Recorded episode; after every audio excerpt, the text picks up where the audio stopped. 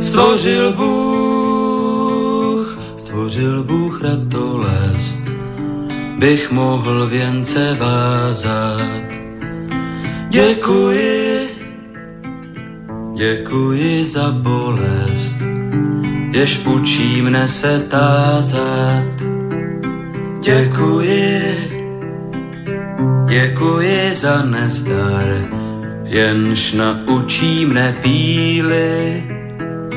Bych mohl, bych mohl přinést dar, byť nezbývalo síly. Děkuji,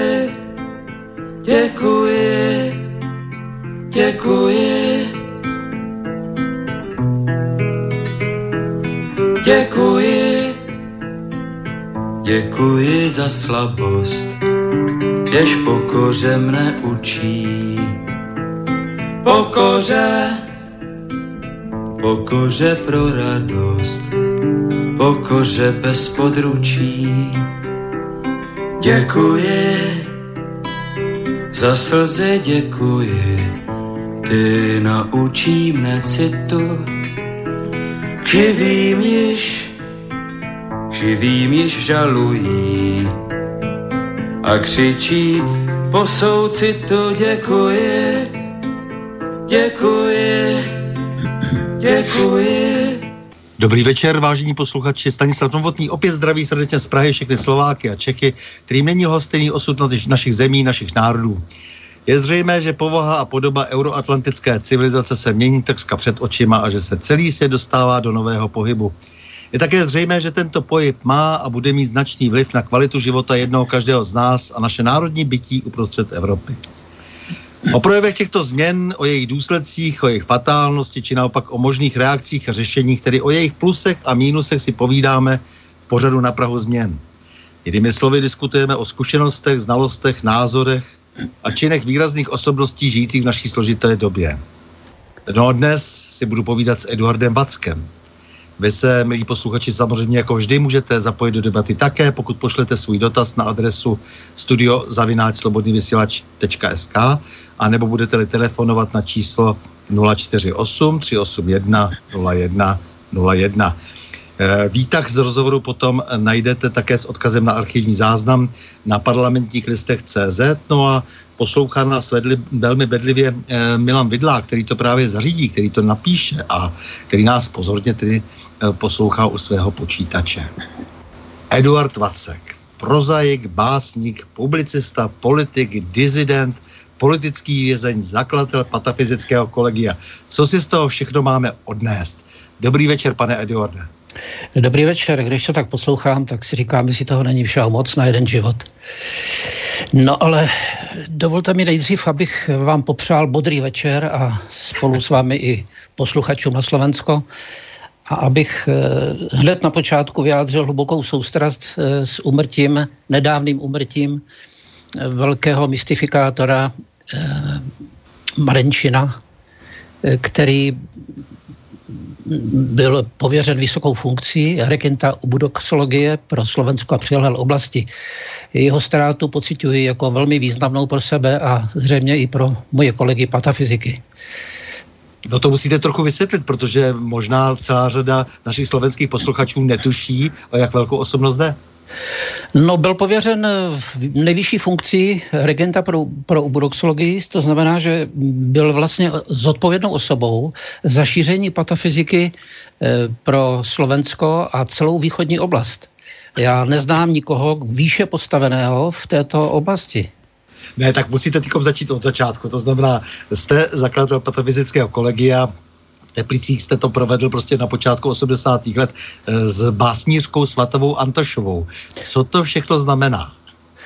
No právě kdyby nebylo Alberta Marinčina, tak bychom nezaložili nic, protože bychom nic nevěděli.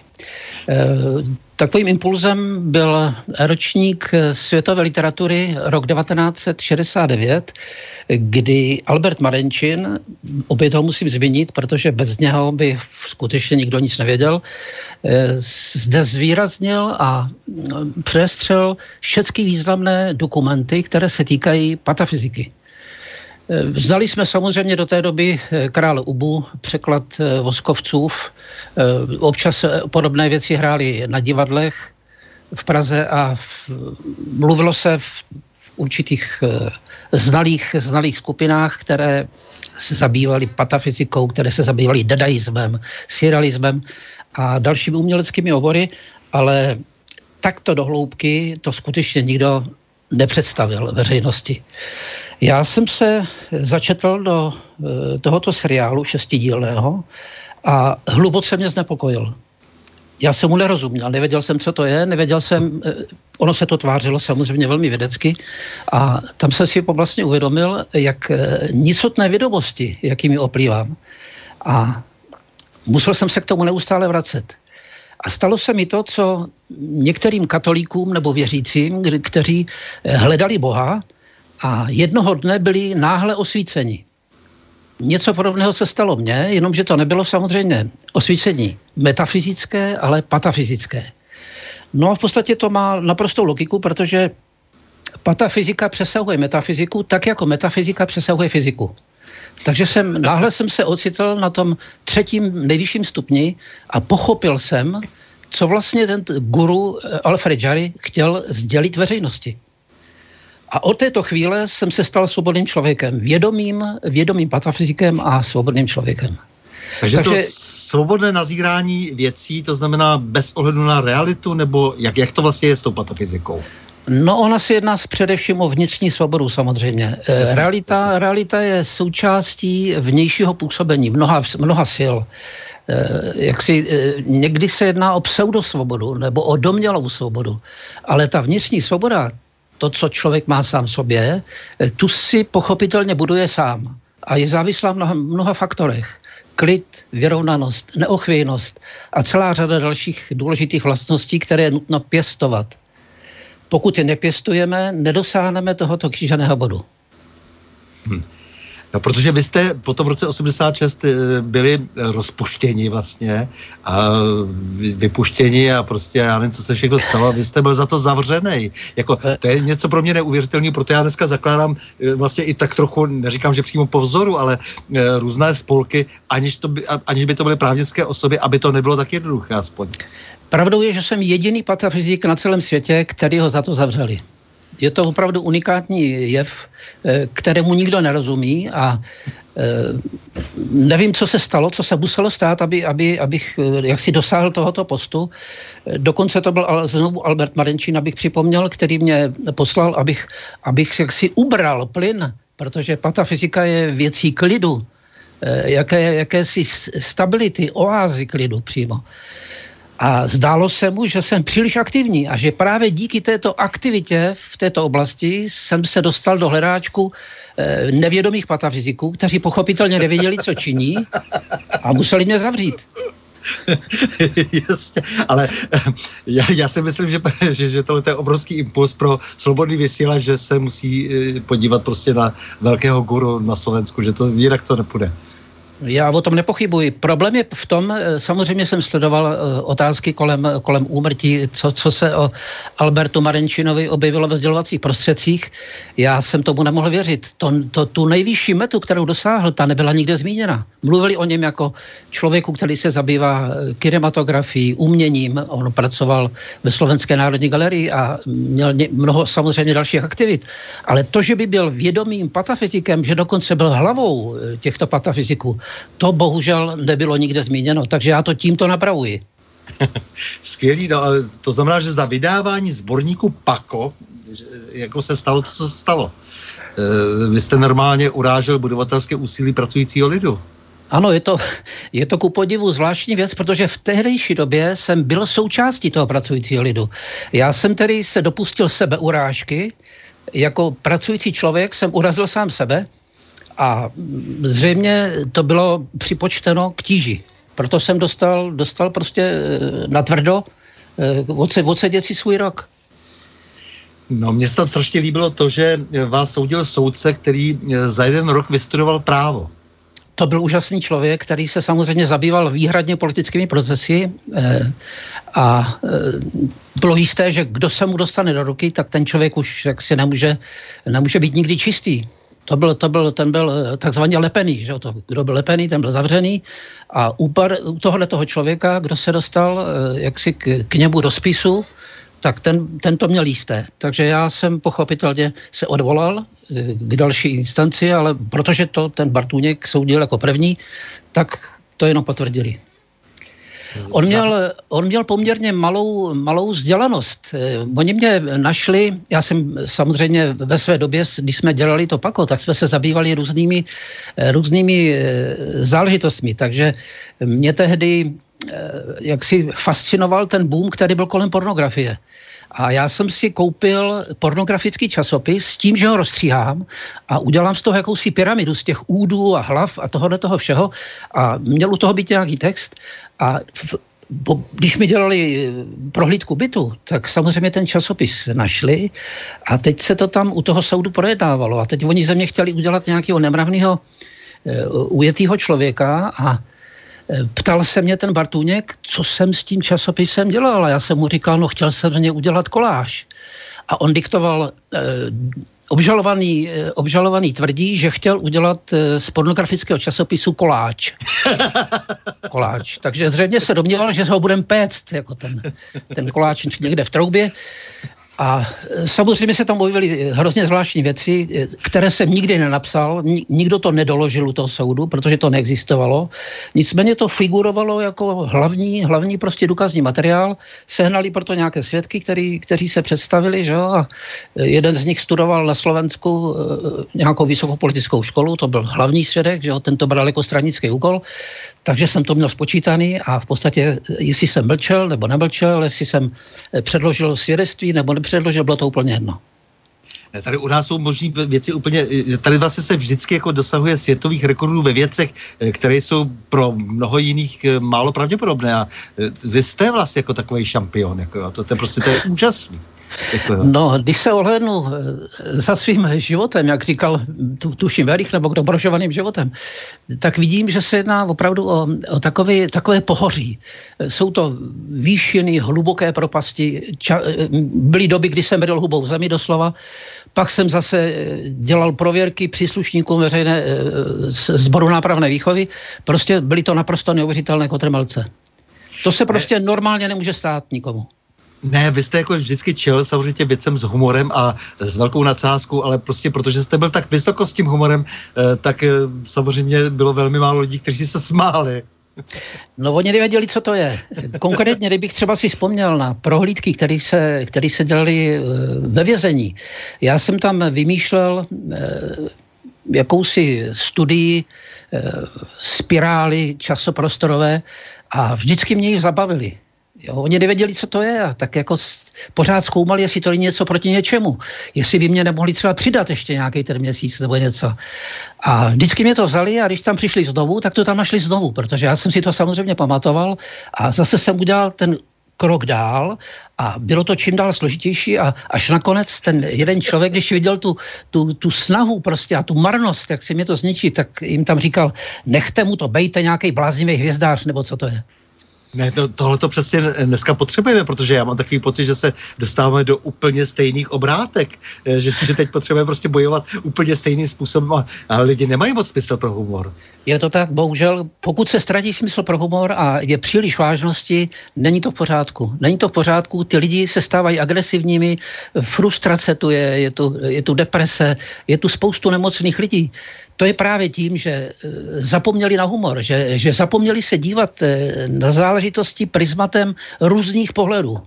Například třeba konkrétně, abych se vrátil k tomu Alfredu Žarimu, eh, ten, když se ho ptali, jaký tvar mají hodinky, tak on říká, no, když se na to chcete dívat z hlediska účelnosti, tak kulatý. To ještě nebylo bylo v době, kdy byly, kdy byly ty náramkové hodinky kulaté. Že jo? Ale když se na to podíváte z kteréhokoliv jiného úhlu, tak je to povětšinou elipsa. To znamená dívat se na hodinky eh, z jiných úhlů. Ne tedy z hlediska účelnosti, ale z hlediska hry, z hlediska nějakého eh, jiného, jiného eh, pocitu. Dívat se prostě na svět jako na řeku, podzemní řeku takovou, jo, která vyvěrá, pak zase zmizí někam. Prostě ta poezie, ta poezie ta, ta, toho života, ta těm lidem úplně uniká dneska, většině. Nechci že, to samozřejmě. Abych neměl jenom sešitý ty koutky od, toho, od, od, od těch rtů, že jo, prostě jenom chtěl žrát, jako takhle to asi. Ano, ano. A hrabat, hmm, je... hlavně hrabat odrbaný drápy, jak, protože ty deprivanti neustále hrabou pod sebe, dělají si tu hovnivou kuličku, pochopitelně, ale pak jim někdo veme vždycky, anebo jim, eh, i když někdo nahrabe tu kuličku, že jo, tak eh, ty ho, ty ho eh, já nevím, děti a podobně, ty se oni porvou, ty se zabijou, ty se, ty se prostě znesvářejí. Čím víc ten člověk toho majetku má, tím víc zlomu to přinese. To bylo vždycky tak a jiný to nebude. No jasně, no, vy jste vlastně jako dělal pořád tu legraci, že jo, a jako, nebo dejme tomu, že jste nazíral věci e, jinak než jenom prostě prakticky a realisticky a, a jiní se úporně snažili třeba i, o tu, i v té opozici vlastně tehdejší o nějakou politiku, třeba Charta 77, to vám úplně jako nebylo jako sympatický, jako mám takový pocit. No tak já jsem měl v chartě pár přátel, pár dobrých přátel, byli to slušní lidi, šli do toho s určitou vervou, s přesvědčením, že, že je nutno ty věci udělat. Samozřejmě jsem jim fandil, protože eh, jsem si taky do dneška myslím, že bylo potřeba věci říct na hlas. A eh, většina, většina lidí neměla nejmenší eh, odvahu, jak si jo, no, někde něco říct. Ne, to s váma naprosto souhlasím, ale samozřejmě víme, že jako pozadí bylo jako trošku složitější, že jo, u té karty 77, ano. ale ně, nicméně souhlasím s tím, že samozřejmě bylo třeba fandit tomu, že se vůbec někdo o něco snaží a byla tam celá řada velmi, velmi slušných lidí, který si člověk nesmírně vážil za jejich odvahu a pak zase samozřejmě ti, kteří prostě měli pocit, že by rádi zopakovali své kariéry z 50. let a to se tak úplně jako asi eh, nám všem nelíbilo, že jako no. A, a to byl ten důvod, proč jsem tu chartu nepodepsal. No, já jsem že, to pochopil. Že, že, že jsem tam viděl tu druhou linii eh, těch vyhozených zelených, těch, těch pomalejších, který se nedokázali včas obrátit. Že jo. Prostě těch straníků, eh, to Bčko, že jo, to Ačko kopalo, kopalo tu ligu a to Bčko to sedělo prostě eh, někde v těch šatnách a čekalo, jestli náhodou na ně nepřijde řada znovu.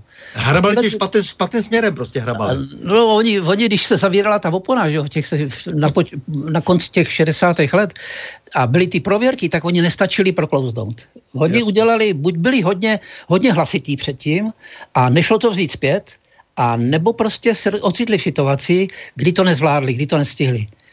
Takže ty rychlejší, ty dravější kolegové, ty je předstihli a tyhle ty lidi prostě uh, umenčili, jak si, jo? Jasně. No ale a... protože byste stejně potom podepsal host třeba, že hnutí za občanskou svobodu. Ano, jo, ale to, to, to, to, to, se, to se mně zdálo být, že není až tak politický, když mě mnoho lidí přesvědčilo, že to bylo političtější než charta. No jasně, to... protože já jsem se k tomu přihlásil taky tehdy, že jo, ale jako, takže to jsme byli vlastně jako by ve stejné organizaci, pokud to lze tak nazvat, no ale ano, jasně, ano. jasně, jasně, rozumím, jasně. Rozhodně, rozhodně jsem nehodlal nějak eh, se věnovat prostě politice, protože nejsem homopolitikus. Já jsem samozřejmě v politice byl, eh, ve vysoké politice, ale nebyl to nikdy můj cíl. Nikdy to nebyl můj cíl. Byl, byl to jenom prostředek po určitou dobu, než se změní věci zase jsem se vždycky stáhnul eh, jaksi sám k sobě a k tomu, co mě bavilo, co, co, mě, co mě těšilo. A jak říká moje žena, že jsem celý život jsem se zabýval hovadinama, což je pravda. Já se přiznám, že prioritní pro mě bylo bavit se, že jo? protože já jsem nikdy nebyl schopen brát svět jako něco vážného. Pro mě to vždycky byla eh, záležitost, eh, která byla tragikomická. Jo? Oba, oba ty prvky, tragédie i komiky prostě v tom, v tom lidském životě jsou obsaženy. A někdy nabíde samozřejmě vrchu ta jedna část, jindy ta druhá část. Tak samozřejmě vy máte obrovský smysl pro sebe ironii, což je u chlapů velmi zácný, protože my chlapi všichni jsme strašně ješitní, že jo? takže jako to je velmi zácný a bez toho se e, nedá vůbec dobře žít, když, nemá nik, když je někdo prostě, kdo nemá vůbec žádný smysl pro sebe ironii, což jako e, takových lidí je taky dost, ale jsou tací, kteří to mají třeba na půl, že jo? ale jako, tak to jako je, to je strašně potřeba. No lidi bez sebeironie, sebeironie jsou většinou považovaní za blbce. To je bohužel, oni to třeba ani nevědí, že tomu tak je, ale i vlastní manželky považují za blbce. A e, pokud s nimi žijou, s těmito lidmi, kteří ani nemají humor, nemají sebeironie, nemají e, sebevzhled nějaký a nejsou schopni sebereflexe a dalších těch jemných niancí, e, který vlastně umožní tomu člověku, aby se podíval na sebe, na tu svoji křivou hubu skrze křivé zrcadlo a viděl se v tom skutečném světle, No tak to jsou chudáci ty lidi. Oni mají dojem, že by už mohli být od zítřka řediteli země koule. Takže vás zavřeli prostě za srandu, prostě jako, jste ano. jako unikátní člověk, prostě, který se vlastně svým způsobem nepletl vlastně ani do politiky, ale jenom si dělal prostě ze všeho tak trochu legrace, stál nad věcma jako a zároveň se snažil pochopit věci ještě, nad, eh, jestli to chápu správně, chtěl se stát ještě na tou metafyzikou. No určitě, protože já, oni, oni se cítili být uraženi tím, že jsem znevážil prostě tu vážnost, jejich vážnost, eh, protože každý eh, nevědomý patafyzik je nesmírně vážný. On si myslí, že s ním, s jeho narozením, s jeho nástupem do funkce se začíná měnit svět, začínají se měnit významy, že teprve on je tím, na koho svět čekal a on je schopen ty věci změnit. Jo, takhle to musí být jako ten buddhista, co zakopne a je osvícen. Jako, oni to takhle vždycky říkají, ano, jako, ano, že najednou zakopne, přepadne přes ten kámen a je osvícen, jasně. Ale oni bývají roztrpčení, že si toho ostatní nevšimli, ten svět. Jo? Že, že s tím nástupem do funkce prostě se něco začíná naprosto výrazně měnit. Jsou tím uraženi hluboce. A teď si představte, že se tam objeví nějaký holomek mého typu, který si ještě z nich dělá nepříliš otevřeně, ale takovým zvláštním způsobem švandu. Oni třeba nevědí, oni nejsou schopni dohlédnout, ano, co, co tím chci říct, ale cítí to. Oni bytostně cítí, že to není v pořádku. No, Protože vědomý patafyzik totiž eh, se, eh, on je v podstatě neužitečný pro ty ideologie, pro všechny ideologie. Ať je to v, oblasti konstrukce nebo destrukce, eh, imbroglio se říkalo dřív, že tak on je, on je mezi tím někde na té, na té pomyslné eh, neutrální rovině a kolem něho probíhají ty děje, ty ideové děje. A pochopitelně, aby se pobavil, že jo, protože to by byla nuda, kdyby byl jenom, jenom prostě na tom, eh, na, na tom neutrálu. Tak občas udělá exkurzi a jde se podívat mezi ty blbce tam, nebo mezi ty eh, nevědomé patafyziky a tam mi poplácá po rameni a řekne jim, chlapi teda, vy jste tomu opravdu, to je něco, jo, to jsem ještě neviděl. A oni mají dojem, že k ním patří. Eh, Jasně, ale, on, ale pak to uklouze trošku jako nějak, že a skončí v kriminále. Je to jo, no, no jo, když mu, když mu někdo hodí hrách pod nohy, tak potom jako ten Jánošík, že jo, tak potom skončí v tom kriminále. A nebo mu dají po hubě někde ve tmě.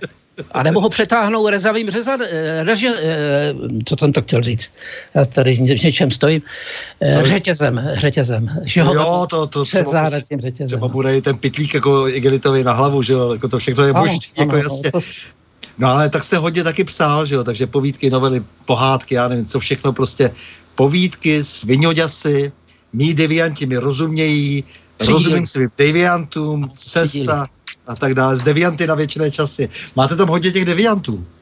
No, já jsem měl takovou, teď nevím, jestli smůlu nebo štěstí, nebo co to bylo, když jsem dělal šéfa oddělení pro styk s veřejností na generálním ředitelství vězeňské služby, tak eh, to, byla takový, to bylo takový předsálí před generálním ředitelem. A ten generální ředitel si tam bral vždycky na pohovor nějaký experty a nebo ty, ty, ty různý eh, hodnostáře a protože oni nechtěli stát na chodbě, tak chodili ke mně. Jo, oni se domnívali, že u mě je ten azyl a že se tam můžou vykecat nebo dělat tam, co, co chtějí prostě. Jo, tak já už jsem potom chtěl dát e, ceduly na, na dveře. E, nemáte-li co dělat, dělejte to někde jinde, ale nakonec jsem to tam nedal. Nedal jsem to tam, byl jsem slušnej a také mě chodil, i do, to, za toho jsem, ale to, za to jsem byl vděčný, že ke mně chodil jeden psychiatr z bývalého pavilonu 13 z Bohnic a ten člověk byl... Eh, rozsed... od, od Cimickýho. No ano, ano, ano, ano. On byl, mladý Cimický byl tehdy ředitelem toho areálu celého. A, a on tam dělal eh, psychiatra na, to, na té třináctce a to, to bylo to uzavřené oddělení, kde byli ty devianti, kde se prostě vyšetřovali, že jo, kde se zkoumali jejich stav. A kolem toho se rozšířila pověst, že tam ty lidi mučí, že tam trápí šokama a podobně. A já jsem se samozřejmě toho, toho eh, doktora ptal a on říkal, to je naprostý nesmysl. Jestli, jestli věříte, že jsem slušný člověk, tak, eh, tak musíte věřit, že prostě za mě se tam tyhle věci neděli. A já jsem neměl důvod mu to nevěřit, samozřejmě. Ale co bylo zajímavé, on mi tam začal vyprávět prostě, jak toho byl plný, že, od těch, eh, od těch pacientů, co, co mu pořád tloukli do hlavy. Tak mi tam začal vyprávět různé příhody a teď já jsem si říkal, sakra, to jsou tak úžasné věci, to je škoda, aby to vysmrádlo aby to vyvanulo tyhle věci. To se musí někam dát, tohleto, že jo. A tak eh, ve mně začala kličit myšlenka o těch deviacích prostě psát. A pochopitelně, aby to bylo čtivý, to nemohlo být nějaký takový stručný, nějaká blbost e, vědecká, že jo, tak jsem tomu musel dát příběhy. No a tak e, řada, řada těch příběhů samozřejmě, který se tam odehrály, e, se stala těmi příběhy, které jsou součástí těchto, těchto knih. Ale není to všecko. Samozřejmě jsou tam příhody, které se opravdu staly mým přátelům známým z doslechu. E, je to prostě průře společnosti nebo obraz společnosti. Tak, jak prostě v tu dobu, kdy jsem to psal, jak ta společnost nějakým způsobem žila. Takže je to, je to svědectví svým způsobem, ale samozřejmě, samozřejmě tam je literární licence nějaká. To nemohu říct, že by to, že by to prostě bylo jenom, jenom tak uh, schromážděné, že ho nějaká uh, hozené na papír. Prostě jsou to příběhy, které žijí svým životem. No tak já jenom ještě pro zvídavého posluchače to trošku schrnu, to znamená, že eh, jste prostě dělal to, co jste dělal, patafyzický e, ústav tady, kolegium, že rozvoj prostě obrovský, prostě nevýdaný ve světě, kdy teda na počátku stojí Alfred Jarry, ale vy jste to tady prostě dotáhli k dokonalosti, zavřeli vás za to, což jste jediný na světě, kdo byl zavřený za patafyziku, ale pak jste po převratu se stal poslancem České národní rady a pak jste ještě navíc jako skončil eh, ve vězeňské službě, což je úžasný, protože jste zároveň v tom, eh, když jste byl zavřený, tak jste tam vlastně napsal teda tu, eh, tu slavnou občanku, prosím, nebo jak to bylo? Občanský průkaz, prosím. Občanský, no. prosím, no, no, no, jasně, jasně. Tak, takže prostě, jo, jenom tak chronologicky jsem se pokusil teď jako to trošku dát dokupy. Jo, tak tak politik, najednou se stane z vás politik. Kde jste by předtím říkal, že jste nevěděl, co s tím, že nejste ten homo politikus, ale byl jste najednou poslancem. No, ono to mělo samozřejmě eh, určitý, eh, určitý náběh, že jo, ta, ta, ta moje politika. Já jsem třeba eh, sice pracoval jako v dělnické profesi, ale byl jsem úspěšný zlepšovatel. Takže e, jsem se dostal do hledáčku nějakých tady e, úřadů, který se zabývali zlepšovatelským hnutím a vždycky jsem byl vyhodnocen jako čtvrtý v kraji. Takže ty první tři byli komunisti, dostali peníze a já čtvrtý nekomunista jsem dostal diplom. Pravidelně, že?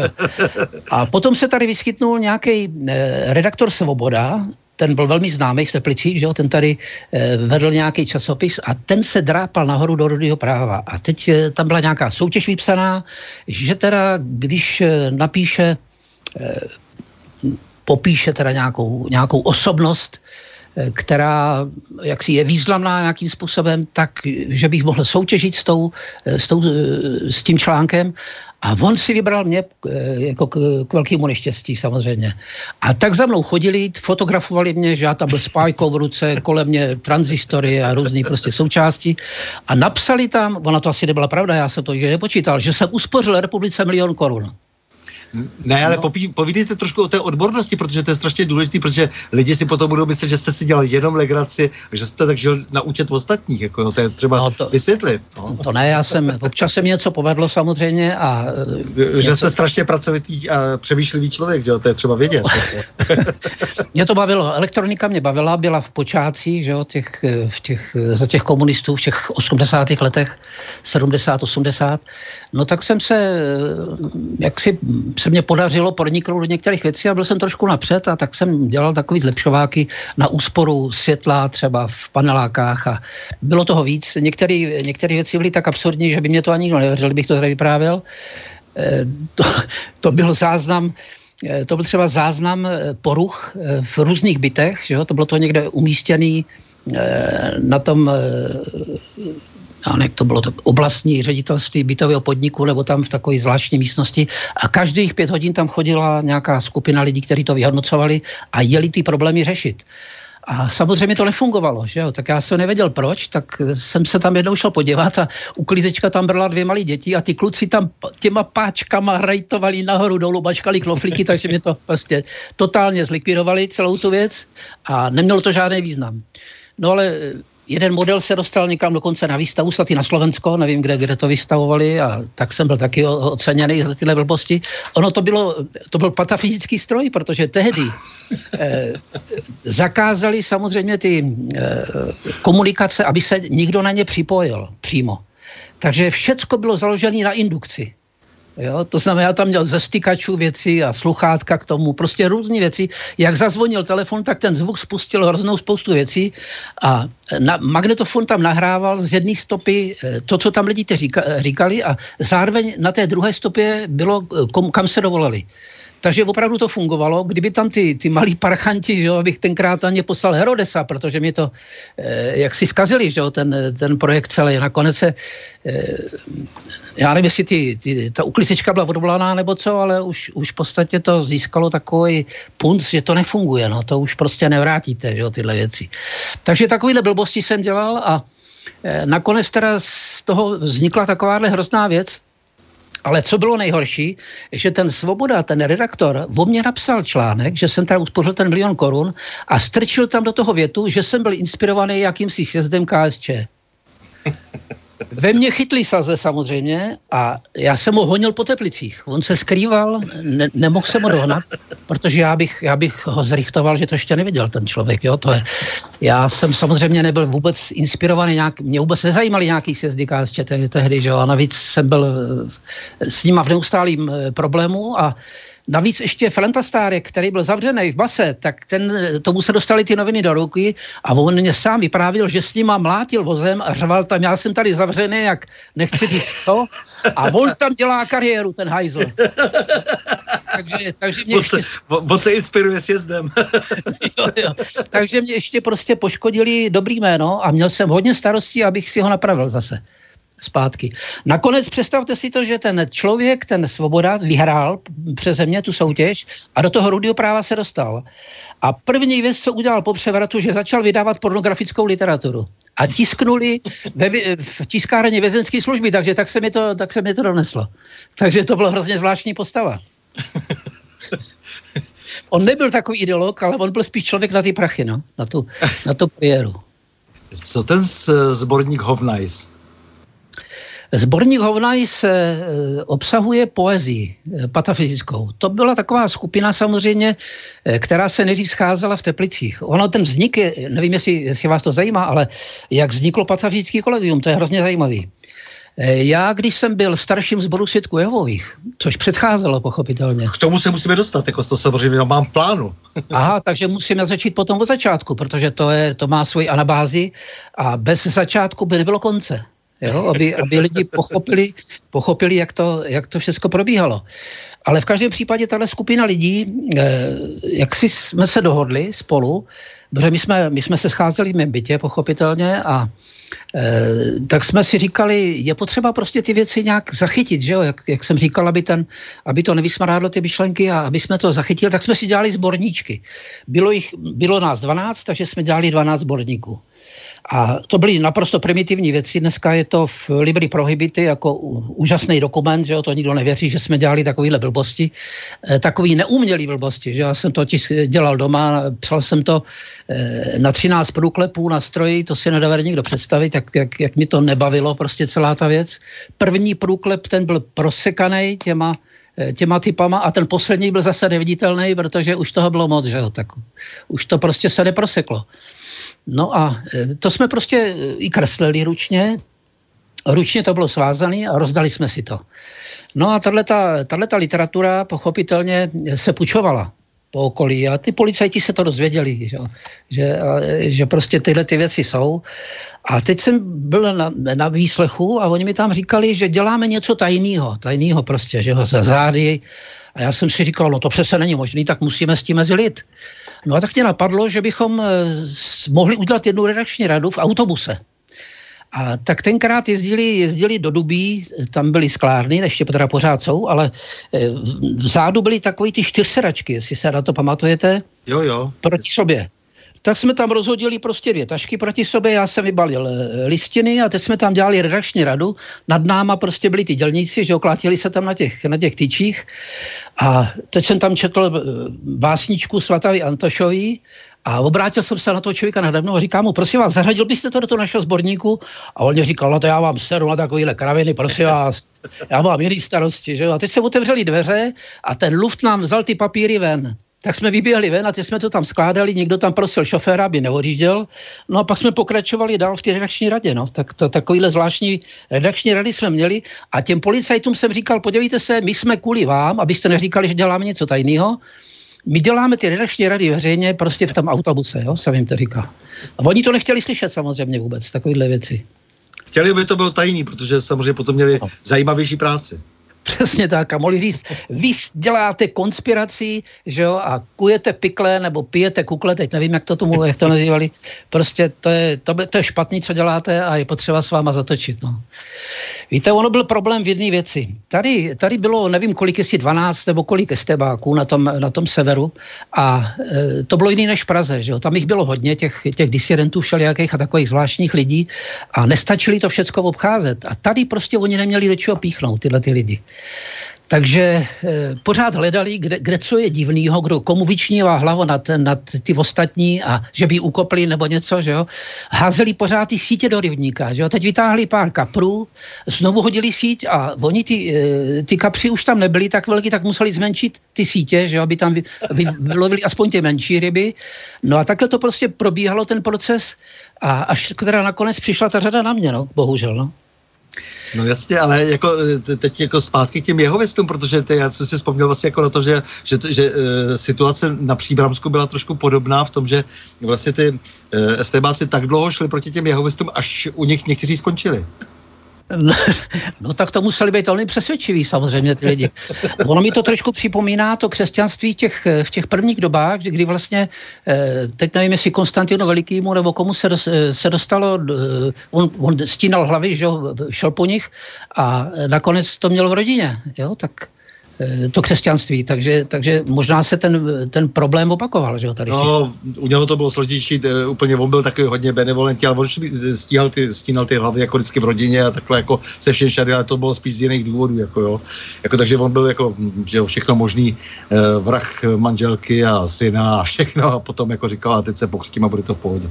No ale v každém případě to byl první pseudomesiáš, to mě dá, doufám dáte za pravdu.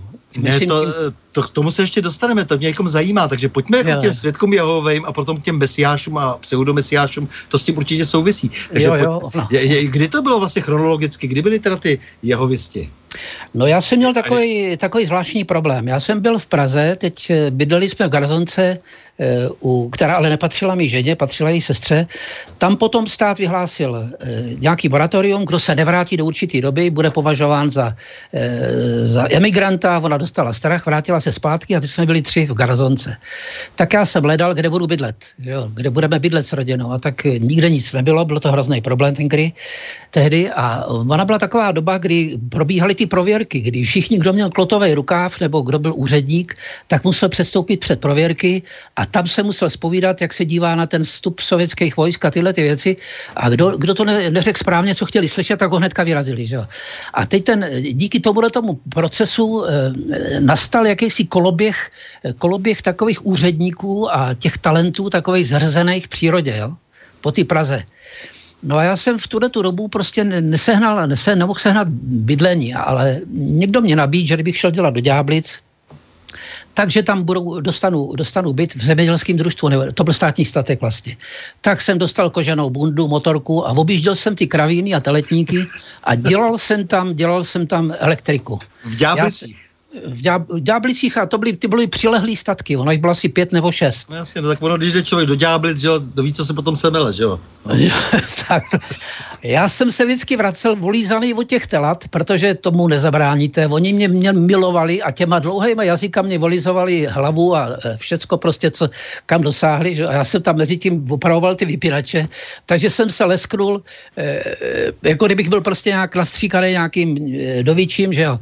A když jsem se vrátil zpátky, protože oni mě, oni mě původně ubytovali v, v zámku v Brnkách, ten patří dneska nějakému surrealistovi, teď nevím, jestli eh, Stejskalovi nebo někomu takovému, ale tenkrát tam byl nějaký výzkumák, to, to, to, to je z těch mnoha úplně zbytečných výzkumných ústavů, že to byly buď nějaký zemědělský ústav nebo něco takového, a slíbili mě, že v těch ďáblicích, že se staví bytovka, ukázali mě ukázali mě ten byt, kde budu bydlet, že, že tam, teda, až se to dostaví.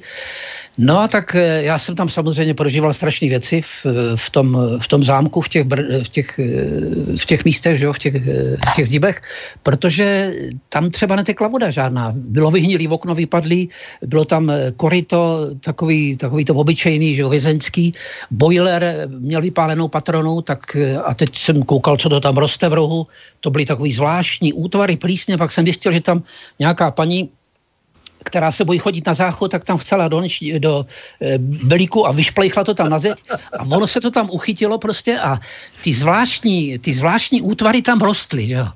A teď to bylo, já vždycky, když jsem se vrátil ulepený od těch tela, tak e, jsem, jsem se musel umýt tam a teď, jak vždycky zafoukal ten vítr, tak ty vločky mě na ty záda mě sedly a já jsem se prohnul tam v té zimě, že jo, teď voda netekla teplá, tak mě, někdo říkal, hele, tak si, si tam vyfasuj patronu, tak si tam dej, tak jsem si upravil ten boiler a dva dny tam ta voda byla teplá a potom, když jsem tam přišel, tak zase byla studená. Tak jsem zjistil, že ty lidi prostě si v těch kyblicích odnášejí tu teplou vodu a zase jsem takhle špatně dopad. Pak tam eh, byl jediný záchod proti chodbě dlouhý a teď tam někdo vyrval háček, takže jste tam seděl s velkýma očima a ty lidi, co chodili do toho výzkumáku, tak jste se jim díval celou tu dobu do očí a tři metry před váma zahnuli doprava, jo, do těch dveří. Bylo to, jako těžko se to vydržet samozřejmě, jo, protože ty pohledy byly hrozný, jako. Tak já jsem si koupil háček, ten mě zase někdo ukradl, protože ho potřeboval dát na králíkárnu. Prostě tak, tam jsem tam jsem žil e, téměř rok, a pracoval.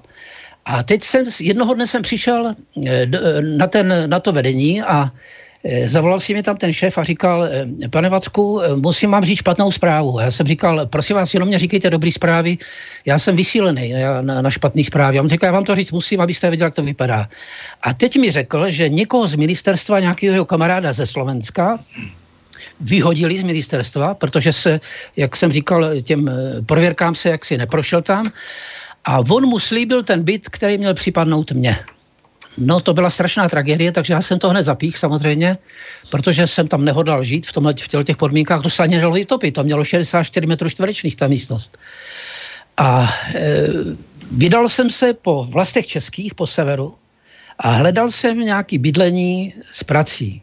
Přijel jsem do Břesový, tam jsem se dusil, že jo, tam jsem vystoupil z nějakého autobusu, tam je příšerný eh, konglomerát, který, který tam z, vyrábí z uhlí, eh, kdo ví co, kromě plynu prostě prach nějaký a tak jsem se tam šel zeptat, jestli by mě teda ubytovali někde. A on, ten člověk byl takový, taky nějaký straník zřejmě, že jo, to byl evidentně tam nikdo jiný neseděl v tuto dobu, ostatní pracovali, ti, co nebyli straníci, tak mě říkal, lejte se, asi se vám to nebude líbit, ale budete mít těch 700 korun asi měsíčně. A máme tady ubytovnu, ale manželku vám tady neubytujeme, tu budete muset ubytovat někde jinde. No prostě, a ještě navíc pracovní doba nepřitržitá téměř, jo. kdy mě budou potřebovat, tak mě zavolají. Tak jsem takhle putoval, až jsem na silnici stopnul Masnu. A tam mě zastavil můj přítel bývalý z vojny, kde jsme spolu sloužili v Chebu a zažili jsme tam ten vpád sovětských vojsk a on byl parašutista nějaký, že? Byli ty malí kluci s těma červenýma beretama. A on teďka byl mas, eh, v masně dělal a rozvážel maso. A říkal mi, hele, pojď do Teplic, tam dostaneš kvartýr naprosto stoprocentně. Tak jsem říkal, no, když myslíš, že jo, tak to zkusíme v těch Teplicích. Tak jsem mě přivez do Teplic, tady jsem šel na bytový, on mě poslal na e, teplný hospodářství, tam mě dali klíč do ruky a říkali, hele, tam je prázdná garzonka, nastěhuj se tam byť tady potřebujeme, budeš upravovat pračky a mazat eh, výtahy a takovéhle všechny tyhle ty věci, co tady vše prostě funguje a nemáme na to lidi. No a tak jsem e, přišel do toho, e, do ty místnosti jedné a teď vidím prostě venku zima samozřejmě, že jo, ten sníh pořád a žádný kamna. Tak jsem si říkal, jako blbec, jako jsem si neuvědomil, že jsem takový blbec, jaký jsem byl tehdy na jiní, tak jsem šel na, tu, na, ten bytovej, na tu bytovou část, kam to, kam to spatřilo a říkal jsem, tam byla nějaká soudružka Šátková vedoucí a říkal jsem, e, prosím vás, já jsem e, dostal klíč tady od ty garzonky, ale chybí mi tam, chybí mi tam kamna. Mohl, mohl bych si vybrat ně, něco ze skladu a ona mě říkala, a vy máte ten klíč od ty? A já jako blvec jsem šánul do kapsy a takhle jsem ho měl na ruce a on udělala chramst a ten klíč už jsem neměl. A já jsem říkal, proč mě berete? Ona říkala, protože jste nestál před bytovou komisí. Ta bytová komise jednou za půl roku, tu jsme měli před měsícem a za, za půl roku se, si podejte žádost. Já jsem říkal, paní, já tady dole v, v tom, eh, když se podíváte z okna, tak tady stojí nákladák a tady mám věci, které jsem si přivez z Prahy a já je musím někde složit. A ona mě řekla, to mě vůbec nezajímá, ty vaše problémy. To jste si měl, to jste si měl řešit jinak. No, tak to bylo hezký přivítání v Teplicích. No a ten můj přítel, který bydl v Mlínské ulici, eh, říkal, nahoře tam je takový starý bunkr, možná, že bychom to zprovoznili. Tak já jsem byl vlastně, stal jsem se jedním z prvních bezdomovců v České republice, takže když někdo říká, že za socialismu to bylo vynikající, nebylo. Já jsem živý důkaz toho, že jsem se opravdu stal bezdomovcem a šel jsem se podívat na ten bunkr, jak to vypadá. Tam, no a samozřejmě... tam, tam číhali be, eh, nějak ty jehovisti, nebo jak to bylo? Ne, ne, k tomu se dostanu. To, ono to je právě ta anabáze taková, jo? Ale už tam budu, už tam budu, už to nebude dlouho trvat. Takže já jsem se tam, pro, prohlíd jsem si to, vzali jsme prkleňáky, udělal jsem si tam dveře, utělili jsme to padá, padákem, který tam byl, někde jsme sehnali kamna po, po těch eh, půdách a podobně. Pila tam byla nějaká, tak jsem po ty letní tam řezal dříví. Zatopil jsem tam, žena přijela se mnou, za mnou, ta, když to viděla, tak byla úplně z toho vyřízená. Králo jsem, ty kamna jsem rožavil samozřejmě, že jo, ty byly úplně rožavený, jenomže voda tekla ze zdí a já jsem měl ráno fousy, jinovatku ve fousech. A e, žena teda onemocněla, ta se ostěhovala a teď já jsem to vyprávěl v práci mezi těmi lidmi a oni mě říkali, hleďte se, my bychom věděli o bytě, kde deset let nikdo nebydlel a to byly právě ty světkové Jehovy. A my bychom vám teda s tím bytem pomohli. Tak jsme se tam šli podívat, bylo to taky něco strašného, jo. To, to kdybych měl taky popisovat, tak to bylo... Jakože to bylo trochu prokletý a tak se tam každý bál, nebo ne, ne, ne, tak to nebylo. Ne, ne, bylo to v suterénu. Hlavně to bylo v suterénu, šlo se tam po schodech do sklepa, zaprášený, vstupní, vstupní dveře, to bylo ve čtyřech takových skobách, se tam ve větru e, plápolal taková dřevěná stěna, stěna, která nebyla nikde uchycená. Když jsem šel dovnitř, schnila podlaha z části, ale byly tam nádherný německý kam na kachlíčkový zelený, eh, rozbitý, rozbitý záchod, ty střepy tam trčely, že jo, a bylo to takový neutěšení celkově. A zase samozřejmě ta nezbytná plíseň v rohu. A kluci, když viděli, že jsem smutný, tak říkali, dáme se do toho, my toho pravíme. A opravdu tam nastoupili a z vlastní vůle mi tam tři dny dělali na tom bytě, takže eh, zlikvidovali tu dřevomorku, vyměnili tam, vyměnili tam tu dřevěnou podlahu, eh, zasklili okna, které tam nebyly a v podstatě ten byt, jak, jak si byl skoro už obytnej, téměř, téměř. Tak jsem zase psal ženě, která teda už se vymarodila, že už ten zámět pominul a říkal, psal jsem jí, máme být, máme být, že ona přijela. Když to viděla, tak se zase rozplakala znovu, protože si myslela, že opravdu máme být a on to, on to byla taková, taková divná věc která byla dříve bytem, ale teď už bytem zase ještě nebyla. No ale říkal jsem mi, slib, slibuju ti, že to tady vyřešíme všecko a časem, že z toho uděláme ten byt. No a teď v noci jsem slyšel nějaký takový rumplování v kumbále, tak se jdu podívat a oni tím záchodem tam lezli ty potkaní prostě. Bylo jich tam asi deset na jednou v té místnosti. Tak jsem tam vzal kus takového klacku, zahnal jsem je zpátky, pochopitelně. A na, ten, na tu díru po záchodu jsem dal belík s vodou. Takže oni už těma hlavičkama už to nenazvedli, že jo, ten kyblík, tak už mi tam ne, nelezli, ale trvalo to asi tak rok, než se, než se prostě ten problém vyřešil. Ale ty, ty bratři, kteří mi tam pomohli, tak eh, jsem považoval, ptal jsem se jich, proč mě pomáháte, když všichni se na mě vybodli, tam na tu letnou, do toho bunkru se chodívali dívat na mě jako na nějakého šílence, že jo, hele, tam byli nějaký Děrek Fousatý, eh, to je nějaký ujetý člověk, který, který prostě bydlí takhle divně, tenkrát nebyli bezdomovci, jako jsou teďka, jo, já jsem byl jediný. Já jsem byl jediný bezdomovec, z Prahy jsem ještě se přistěhoval, tady, aby tady neměl kde bydlet. No a tak se na mě chodili dívat a považovali mě za takovou zvláštní, zvláštní postavu. A já jsem si pak říkal, to ještě bych měl říct, to je taky zajímavá věc. Já jsem nevěděl, co s tím, jak, jak, jak se prostě, jak, jak to vyřešit. Že jo? Tak jsem šel na ten bytový podnik, který, kde byli mý zaměstnavatele. Tam jsem e, zaťukal tam byl člověk, nějaký straník, který měl rozebraný rozebranou pistoli, dělal zborku, rozborku a čistil to tam zrovna volejčkem. A já vidím civilní obrana, tak jsem si říkal, to bude asi patřit pod ně, tak jsem mu říkal, e, víte, já mám takovou, takovou věc, mohl bych to s váma probrat? A on říkal, tak povídejte, že jo. Tak jsem mu říkal, víte, já jsem se z nouze nastěhoval zřejmě do prostoru civilní obrany. A on praštil s tím kvérem, vyskočil a řval, vy jste svéprávně obsadil prostor civilní obrany a ponesete za to plnou zodpovědnost. Já jsem říkal, no co se mnou uděláte, to jako mě zavřete, nebo budu, mám jít tady bydlet do sklepa k vám? Říkal, to uvidíte, my se poradíme. A to byl který rok vlastně? No, to byl rok 69. 69 ještě, no, 69. Aby, aby jsme to trošku jako rovnali. Jako ano, ano, ano. Mhm. Šed, lo, přelom 69-70, že jo, a tehdy právě ty komunisti tady opravdu to měli pevně v rukách a eh, vládli, že ho tím. No a teď já jsem si říkal, nic se nedělo, nic se nedělo. Já jsem mu říkal, já tady pracuji u vás, jo, tomu člověku, já jsem va, jako váš kolega, jo. No tak on, on zmlknul a nějak eh, prostě se o tom přestalo mluvit a se nic nedělo.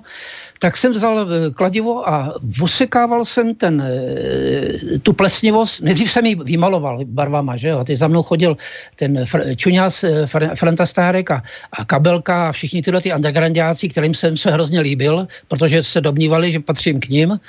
No a teď si říkali, co to máš takhle barevnýho? Já jsem říkal, ty vole, to já jsem vybaloval barvičkama, aby to mělo, aby to vypadalo nějak, že jo? Tak, tak zase tam chodili další lidi dívat se na to. No ale pak jsem to nakonec začal osekávat, protože ono to mělo špatný dopad na zdraví. Jo? To, eh, nějak ty spory prostě špatně se dýchalo, teklo mě z nosu a měl jsem prostě tyhle, eh, tyhle problémy. Žena zase onemocněla, tak zasila k rodičům do písku. Tak jsem to v kýblech odnosil ven a teď prostě ty sousedi mě tam práskli, že tam bydlejí nějaký andragrandáci tak přišel šedý mor, tady, tady to byli takový soudruzi v šedivých, šedivých uniformách a když někdo zahodil Weigla nebo něco takového, tak hned vytáhli zápisníky a hned pokutovali, že jo. A teď zaťukali dole a říkali, to, to jste udělal vy tam nahoře, tu hromadu, já jsem říkal, to víte, že jo, já tady pracuju, já se snažím tady skultivovat ten dům, aby, aby za něco stál. Tak mě udělili pokutu 3000 korun tenkrát, to jsem si, já jsem měl polovičku plat, jo, já měl 1500 asi, tehdy se platilo. Takže eh, jsem měl platit pokutu ještě a mezi tím... Co ty jeho věstě? No ty hovisti už pak jako samozřejmě do toho nezasahovali, jo. Oni mě jenom pomohli bydlet, ale eh, nabídli mě teda, že, abych pochopil, proč, proč mě pomohli, tak mě nabídli, že s nima můžu studovat, studovat Bibli a pochopím jejich, eh, jejich důvody té pomoci. No tak jsem, já jsem na to přistoupil, protože jsem neměl znalost Bible, že to nás ve škole neučili někde a moji rodiče byli spíš, matka byla inetní, otec byl komunista, takže ty mi mě taky asi takový, ten mě spíš kupoval eh, mladou gardu a takovýhle blbosti, že to jsem nečet. Takže jsem při, přistoupil na to studium a tak jsem si nima studoval, studoval, studoval.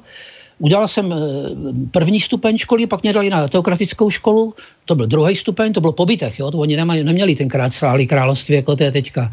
A najednou jsem byl starší, starší zboru, že jo, jedním z těch, který vedli sbor a organizoval jsem kazatelskou činnost a takovéhle prostě věci. A no právě, to, to mě strašně zaujalo. Jo, jako... Vydržel jsem tam sedm let, pane. Sedm let. Sedm let. Sedm let jsem u vás sloužil, jo, jak, jak se spí, zpívá v jedné... Protože za mnou taky když si furt běhali s těma eh, potrženýma prostě větama z té Bible a tak, jako, že mě, měli pocit, že by nějak mohli co si, že jo, mě to jako nic neříkalo, ten je ta jejich představa o světě, že jo, protože to kroužek společně studujících Bibli, že jo, nějaký prostě, který někde na konci 19. století, že jo, pak tam nějaký ano. Charles, Charles Lars se nějak toho celého chopil a řekl jako, a já to teď vím, jak, jsou, jak to je s těma dogmatama, že jo, já to mám jako vymyšlený, jako že jo, celý.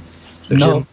Tam je jedna zvláštní věc u těch setků Jehovových. Narazil jste na jednu hrozně zvláštní věc, eh, to, to je takzvaná chiliastická církev a oni zametají stopy, oni likvidují svoji historii. Takže teďka těžko seženete prostě starou literaturu. A i za mě to bylo tak, že prostě nebyla stará literatura. Jak I, to, tam... i, toho starého rostla vlastně, jako, že jo? Ano, to, to, to, už je dneska problém. Já jsem si dokonce všiml, že vlastně se o tom už vůbec nepíše. Máte přesně pravdu, ale teď hmm. prostě si, si mě tam vyhlíd nějaký člověk, starý, který mě se domníval, že jsem teda ta nová krev a že, že tam něco přinesu a který prostě neposlechl a ty knihy nevrátil, aby byly zničený a měli krásně doma eh, seřazený. Oni měli totiž eh, ty staré první knihy, to byly ještě Baratele Bible se jmenovali, tak oni tam měli, každá ta kniha byla v kůži vázaná a měla nádhernou jinou barvu. Ono to bylo, já se mu nedivím, vyhodit takovouhle krásu, jo, to prostě bylo opravdu ke škodě věci. A on mi to prostě celý ten stoch těch knih, bylo jich asi deset nebo kolik, a on mě je věnoval. A tak já jsem si s nima listoval a teď jsem tam narazil na takové neuvěřitelné věci a připomněla se mi ta patafyzika trochu. Jo, protože to byly, eh, to byly prostě eh, záležitosti, které jednak měly určitou poezii v sobě, jednak eh, se snažili vysvětlit věci technického rázu, a pak tam samozřejmě byly předpovědi, různé proroctví a tak dál. A cel, celkově prostě to byly lehce absurdní věci. A to jste tomu musel uvěřit, sedm let to dělat a dokonce frčky získávat a jít furt nahoru. Ale no tak eh, já jsem samozřejmě eh, byl spíš takovým baratelem. Já jsem eh, se nezabýval tím, jestli tomu věřím stoprocentně nebo ne, ale prostě jsem to do sebe soukal, ty informace. Jo? Tak jsem to hromadil v sobě. Ono totiž dříve nebo později muselo přijít takovýto procitnutí. A to se skutečně stalo. Když jsem teda měl, já jsem dostal takovou skupinu mladých lidí, který někteří studovali gymnázium, někteří byli hudobní, hudebníci, dělali tady konzervatoř a teď eh, to byli mladí lidi a rád jsem se s nima viděl. Byli tam asi dva starý lidi, kteří mě eh, pořádně ani neslyšeli, co se tam říká, že jo. A teď se to tam probíralo a e, já jsem zjistil, že tu strážnou věž a ty, tu jejich literaturu píše dvě nebo tři skupiny lidí. Jedna byla trochu, snažili se jako vysvětlit ty věci poeticky, druzí byli e, lidi, kteří se zabývali proroctvím a pak tam byli lidi, kteří, e, kteří byli trošku dogmatický. A ty, co byli dogmatický, ty, ty prostě vydávali takové věci, které se skoro ani nedali číst. A to mě prostě dostalo, jo, tahle ta třetí skupina lidí. Takže já jsem to neří samozřejmě musel prostudovat, potrhat s tím, že to budu vést, to schromáždění. A když mě to vytočilo, tak jsem s tím mlátil o stůl a říkal jsem, jak já tohle to můžu těm lidem prostě prezentovat, když tomu sám nevěřím. Jo, když to je prostě podle mého názoru blbost. No a teď jsem, samozřejmě jsem se nevědomně vrátil zpátky do ty patafyziky a když jsem s tím přišel. Tak, tak to bylo něco jako plezír, nebo já, já, já tomu nerozumím úplně, mě to zajímá prostě, jako co, co to bylo za věc, jako, co to bylo no, za, za vztah té věci k tomu. Já jsem tomu dal, já jsem tomu dal prostě takový, takový jiný rozměr, jo, těm věcem. Já jsem ty věci natahoval, Eh, prostě jsem zvýrazňoval tu úplnou pitomost, to, co jsem, na, na co jsem tam narazil, na tu největší pitomost, tak jsem to zvýrazňoval a svítili mě oči u toho. Jo? Takže ty mladí lidi to pochopili a taky to vnímali samozřejmě jako pitomost. A teď najednou z toho bylo nevědomý patafyzický kolegium a my jsme se v podstatě zabývali a vyhledávali tyhle ty speciality. Jo, tyhle ty bludné věci, ty nesmysly a ty, který prostě těm se nedalo věřit. Jo? To byly naprosto demagogické prostě věci. Takže naše schromáždění spočívalo v tom, že se na ně všichni těšili. Každý celý týden se na to těšili a zatrhávali si prostě tyhle, ty, tyhle ty, uh, úseky. A teď jsme to tam probírali a šli jsme prostě, potom, když to skončilo, tak eh, ani jsme o tom jako nerozebírali, že, že to bylo nějak jinak. Kdyby tam přišel někdo na kontrolu, tak by si toho možná ani nevšiml, protože my jsme byli padali hrozně horlivě. To bylo horlivý probírání prostě určitých úseků, který ale normálním lidem pochopitelně připadali jako bláznosti. Jo, trochu. Oni tam byli ještě jiný věci. Třeba jo, vy jste děla... vlastně verboval na jinou víru v podstatě. Ale nevědomě, nevědomky, to nebylo Nevě... vědomé verbování. Vy jste říkal patafyziky, prostě, tak. že uvnitř jeho vystů jste vlastně vytvořil prostě podhoubí, jako ano. nějaký, jo, takhle. Jako, jo. Takhle se to, to stalo ale říkám, bylo to, bylo to opravdu, to bylo nevědomí, já jsem, já jsem nechtěl působit rozkladně v tom, v tom sboru. E, nakonec to došlo tak daleko, že když už jsem cítil, že to není možný dál, tak jsem požádal prostě ty starší, aby mě, aby mě teda zbavili toho, že to prostě dělat nemůžu, že tomu ne, nemůžu věřit. A dal jsem tam několik takových témat, který mě dělají problém. Jo? A oni mě v podstatě na, nabídli, že to buď odvolám všecko, to, co jsem tam napsal, a dostanu ještě vyšší funkci, anebo že musím odejít. A já jsem říkal, ale já, já nemusím odejít, já si tam sedu do koutku někde a budu pozorovat, jak to tam probíráte. A tam jsem se dozvěděl, že existuje jakýsi duch, který se vznáší nad sborem a že kdybych tam seděl já, takový, který prostě tam jaksi to je rušivý element, takže ten duch tam nebude. A já bych poškodil tím pádem celý sbor, takže jsem musel vylítnout. Takže mě v podstatě nabídli, abych odešel. Tak jsem odešel, ale co bylo nejhorší, se mnou odešli tyhle ty mladí lidi. Jasně, jasně. No, jasně. A teď jsme říkali, co budeme dělat, my jsme kamarádi, že jo, ty jsme prostě se zabývali těma věcma. A teď se tady ještě objevili na severu ještě jiní lidi. Já jsem se tady stýkal třeba s Mírou Vankem, to je známý hudebník. Jo, jo. Petr Koranda, to byl, to byl fotograf, že jo? Lukášek, to byl malíř a tak dál. A tak jsme tady vytvořili, Svata Antošová, básnička, že jo? Tak jsme tady prostě to dali dohromady a vytvořili jsme tady prostě eh, patafyzický kolegium, jo? Jo, takže to jsou vlastně původně jeho vesti dokonce. Ano, jo, část, částečně, částečně to byla skupina světku, světku Jehových. Vlastně skrze jeho jste se, jste se propracovali vlastně do patafyziky. Přesně tak. Přesně jak to říkal Fred Jarry, že, že, že ta metafyzika přesahuje fyziku a patafyzika přesahuje metafyziku. Tak my jsme to možná jako jediný skutečně naplnili. Můžu potvrdit, ano, je to možné, stalo se to. Dobře, a to vaše velký, velký téma prostě jako teda, protože to samozřejmě souvisí velmi úzce s náboženskou tématikou, mesiáši a pseudomesiáši a tak dále. No to bylo právě na tomto zajímavé, protože když jsem se setkal tohle, s touhletou starou literaturou, tak jsem si vlastně, tam se hovořilo o pseudomesiářství. Oni mě na to sami přivedli, ty světkové Jovovi, jo? Že, že, to, že prostě ty, to pseudomesiářství existuje. Já jsem nad tím přemýšlel a teď jsem to se samozřejmě snažil prostě jaksi naroubovat na to svoje bývalé poznání, protože já jsem se vrátil k tomu svému bývalému poznání, že jo? tam nebylo eh, kam jít protože oni vlastně byli, je to absurdní dneska, když to řeknu, ale všechno bylo komunismus a oni byli v podstatě, oni tady čněli jako skupina, který, kteří byli disidenti. Ti, ti skuteční disidenti, náboženský, že? Oni byli metafyzický disidenti světkové Jehovovi. A to bylo pro mě i e, trochu jako ten důvod, proč jsem, protože já jsem nechtěl mít nic společného s komunistama a tohle byl ten důvod, proč jsem vlastně u nich byl a navíc se mně líbilo, eh, jak, jak oni dělali tu literaturu, jak, jak byli usilovní, jak byli vytrvali, jak, eh, jak byli schopní tady v těch věcech a jak tomu hlavně věnovali celý svůj čas. Prostě byly tam prvky, které byly úžasné z mého, z mého pohledu. A to mě, to mě prostě fascinovalo, opravdu u nich. Tam jsou i ty příběhy z ty státní bezpečnosti fascinující, že tam jako nějaký člověk mi vyprávěl kdysi z pátého odboru desáté zprávy e, boji proti církvím, že se nechal zazdít do záhradního sloupku, aby se dostal, aby se dostal k informacím o jejich tiskárně, která byla dole ve sklepě, kde se prostě stočil stočilo to patro dolů a, a tam, tam, tam byly ty rotačky. No úplný nesmysl. Samozřejmě, si... že to jsou hlouposti, jako, ale, ale mně se to hrozně líbilo, že jsem nechal, za... protože oni nás krmili potom převratu takovým ptákovinama. no ne, oni mu tam museli udělat nějaký sopouch, že aby měl, aby měl kudy dechat. To, koukal se skrz ty cihly, se koukal. Jo, že... No tak to tam měl nějakou mezírku, pochopitelně, vyškrábli mu tam, že jo. A vyprávěl tam měl tak belík, jako, jako, jako, že jo, aby jako tam mohl jako všechno možný a jíst a tak jako. Z toho, tam, tam, kde dělal, tak zároveň z toho jet, že jo, a v podstatě perpetuum mobile to bylo. Takže tohle tam mám jako spojený trošku, trošku s těma e, svědkama Jehovejma, ale je pravda prostě, že, e, že se, e, co si tehdy na tom příbramsku stalo, to bylo pozoruhodný, že vlastně převrátili na svou stranu a vy byste ještě řekl navíc, že možná potom to pokračovalo až do té patafyziky. Vědomí. Jo, jo. Mně se totiž ještě, ještě tam byla jedna věc, o který jsem se nezměnil. Mně se líbil ten jejich jazyk. Oni měli hrozně zvláštní newspeak takový, jo? takový, oni třeba napsali, eh, aby nepáchly nohy, je třeba zvolit přemýšlivě uzavřenou obuv. To bylo v literatuře, tahle ta věc. A koho by to napadlo, že by to takhle stylizoval? A to mě prostě kolikrát tak fascinovalo, prostě ten jazyk. Takový eh, zvláštní překlad. E, evidentně to bylo přeložený z Brooklynu, že do češtiny.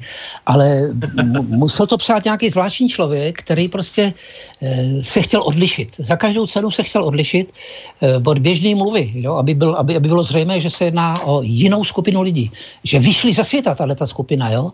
Tak tohle mě na tom hrozně fascinovalo. No jak je to s těma pseudomesiášema, který tedy využívají ten svět a, že jo, a naopak ten mesiáš pravý skutečně, eh, ten ho přichází spasit? No já si myslím, že to je v podstatě ústřední bod eh, vývoje lidstva. Mm-hmm. A kápnul, což je zajímavý, na ní Alfred Jarry. On to byl první člověk, který to pojmenoval a který to nějakým způsobem, který popsal takový dva archetypy. Protože Mesiáš byl někdo, kdo měl přijít, že, kdo měl spasit svět a očekávali ho v prvním století, křesťaní první. Samozřejmě nepřišel, protože to špatně pochopili, jak je vysvětlováno a že má přijít až na konci věku. E, to zjevení popisuje, že se musí odehrát, e, odehrát ty, ty rány že, a tohle to všecko. A tak jako od ty doby, z té nedočkavosti a potom, e, potom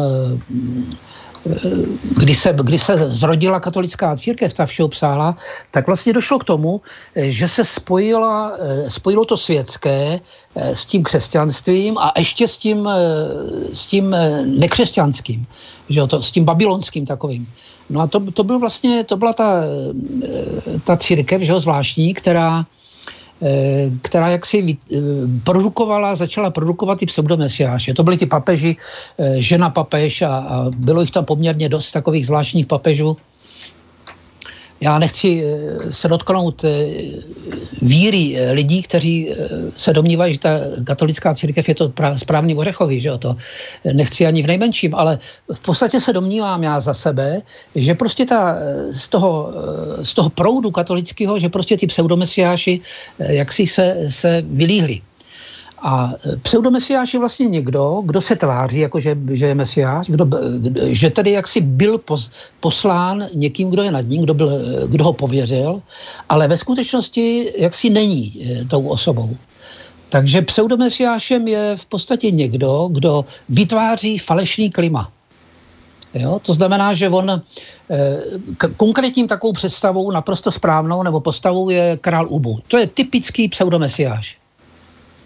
Jasně, který... no tak samozřejmě, eh, samozřejmě náboženství a vůbec jako jakékoliv mocenské páky přitahují vždycky, eh, vždycky lidi bažící pomoci, to je jasné. Ano. Já myslím, že stačí třeba Václav Havel. Eh, je to pseudo mesiáš, nebo je to mesiáš? Jako... Já, já se domnívám, že v jeho případě šlo, že byl, že to byl deprivant. tam, tam, byl, tam byl asi jeden problém, že, že prostě žádl na svého staršího bratra vzdělanějšího. Eh, těžko, těžko to rozebrat úplně do detailu, protože člověk neznal ty poměry, ale nechá se to trošku vyredukovat jako jo, z, toho, z toho všeho. A protože jezdil po světě potom a sbíral ty, ty medaile a to ocenění a měl doma tu sín tradic svojí že jo, a tyhle ty všechny věci, protože tohle by normální člověk nedělal, že jo, kdo, kdo není tím deprivantem.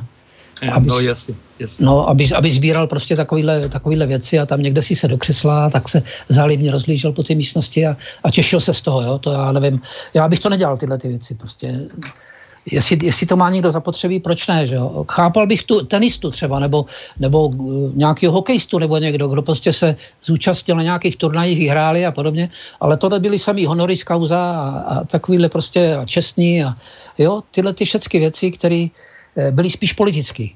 Jo, to, to, tyhle ty záležitosti. No, vy říkáte, že nejste homopolitikus, ale v podstatě taky jste, protože se vyjadřujete k politice akorát e, daleko zajímavějším způsobem, než ti, kteří e, v té politice fungují a nebo se velmi prostomyslně k ní stahují. Že jo? Takže určitě se k té politice ještě dostaneme, aspoň k tomu glosování e, politiky. Ano, ano, chápu. To, to, ale to... Já, já teďka neaspiruji, aby, aby jsme si rozuměli. Jo? Já říkám, že nejsem homopolitikus, protože neaspiruji na jakoukoliv politickou funkci. Jo, já jsem... to, je, to je jasný, to, tomu rozumím. No. Z toho vlaku já jsem vystoupil. Já jsem ne, tam byl no. po dočasnou dobu. Strávil jsem tam dva roky, jsem vděčný za to, že to volební období trvalo pouze dva roky. Já jsem byl totálně vyšťavený, unavený z toho a pelášil jsem ho tam tuď, až se mě prostě, eh, až se mě jako zavozem, jo, prostě pryč, a, pryč od toho.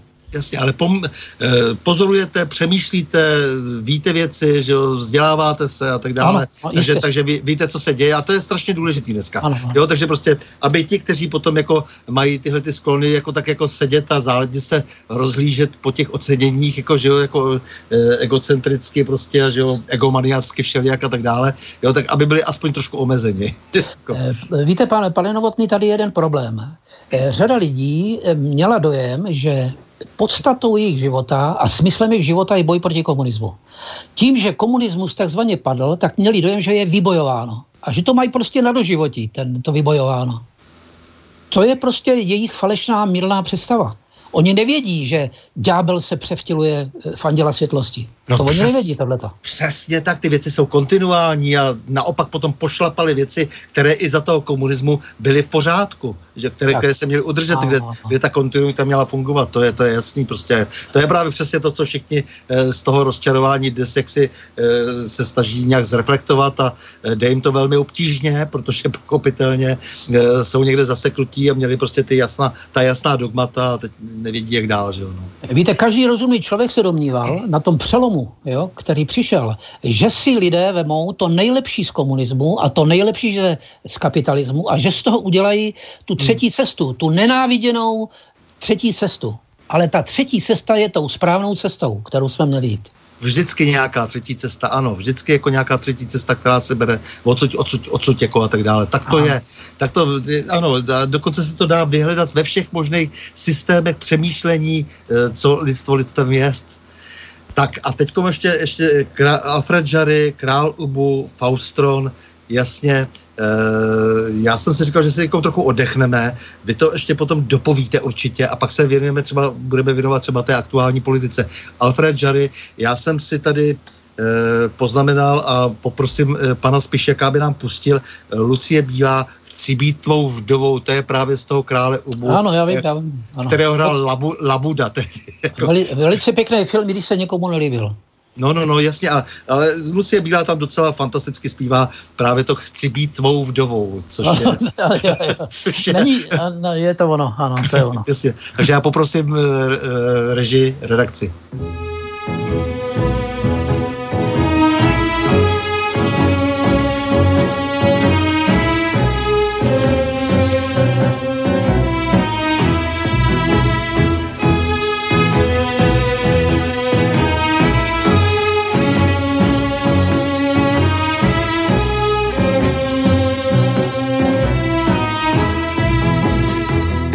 Hleď korunu či závidí, už na tě lásko útočí. Co čekáš vosle od lidí, vyškubáme jim obočí. Lidi jsou banda záludná, ach ty můj ksichte obludná. Kdybys tak náručí mi chcíp, uděláš líp.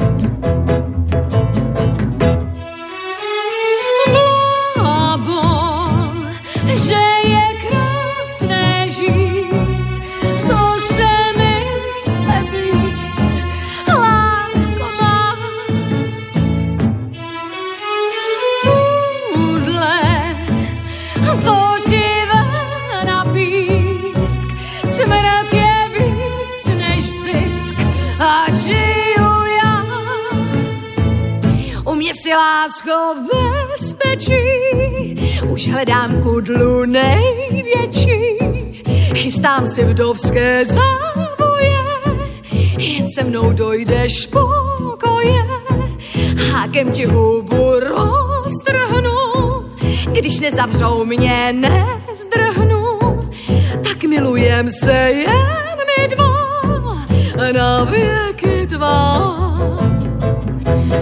vážené panstvo. Lámejte si rohlík do vína. Jak pak vám chutná pohřební hostina? Taťkovi sluší kavky, když mu očka klovou. Spy se, miláčku, chci ti být dobrou vdovou. Alfredy Žary, vem plac, přisedni si. Taťku mi uštvali a teď tu žerou. Krysy.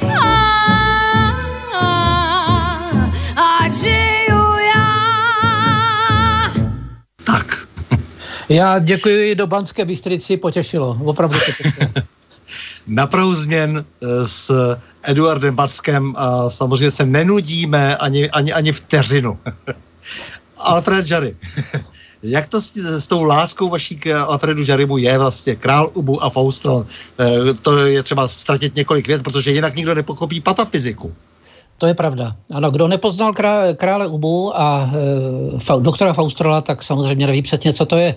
A musím připomenout právě ty své počátky, kdy jsem velice bedlivě zkoumal e, ty spisy Alfreda Mare, nebo e, Alberta Marenčina a samozřejmě i dalších, dalších patafyziků francouzských z kolegia a nemohl se tomu přijít na kloup.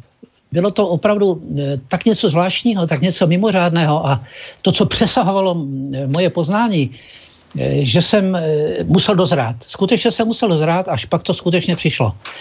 Pochopil jsem jednu zásadní věc, že král Ubu a doktor Faustrol jsou v podstatě dva archetypy. Naprosto zásadní archetypy, kolem, kolem kterých se rozvíjí celý svět dějiny lidstva. Vysvětlím to.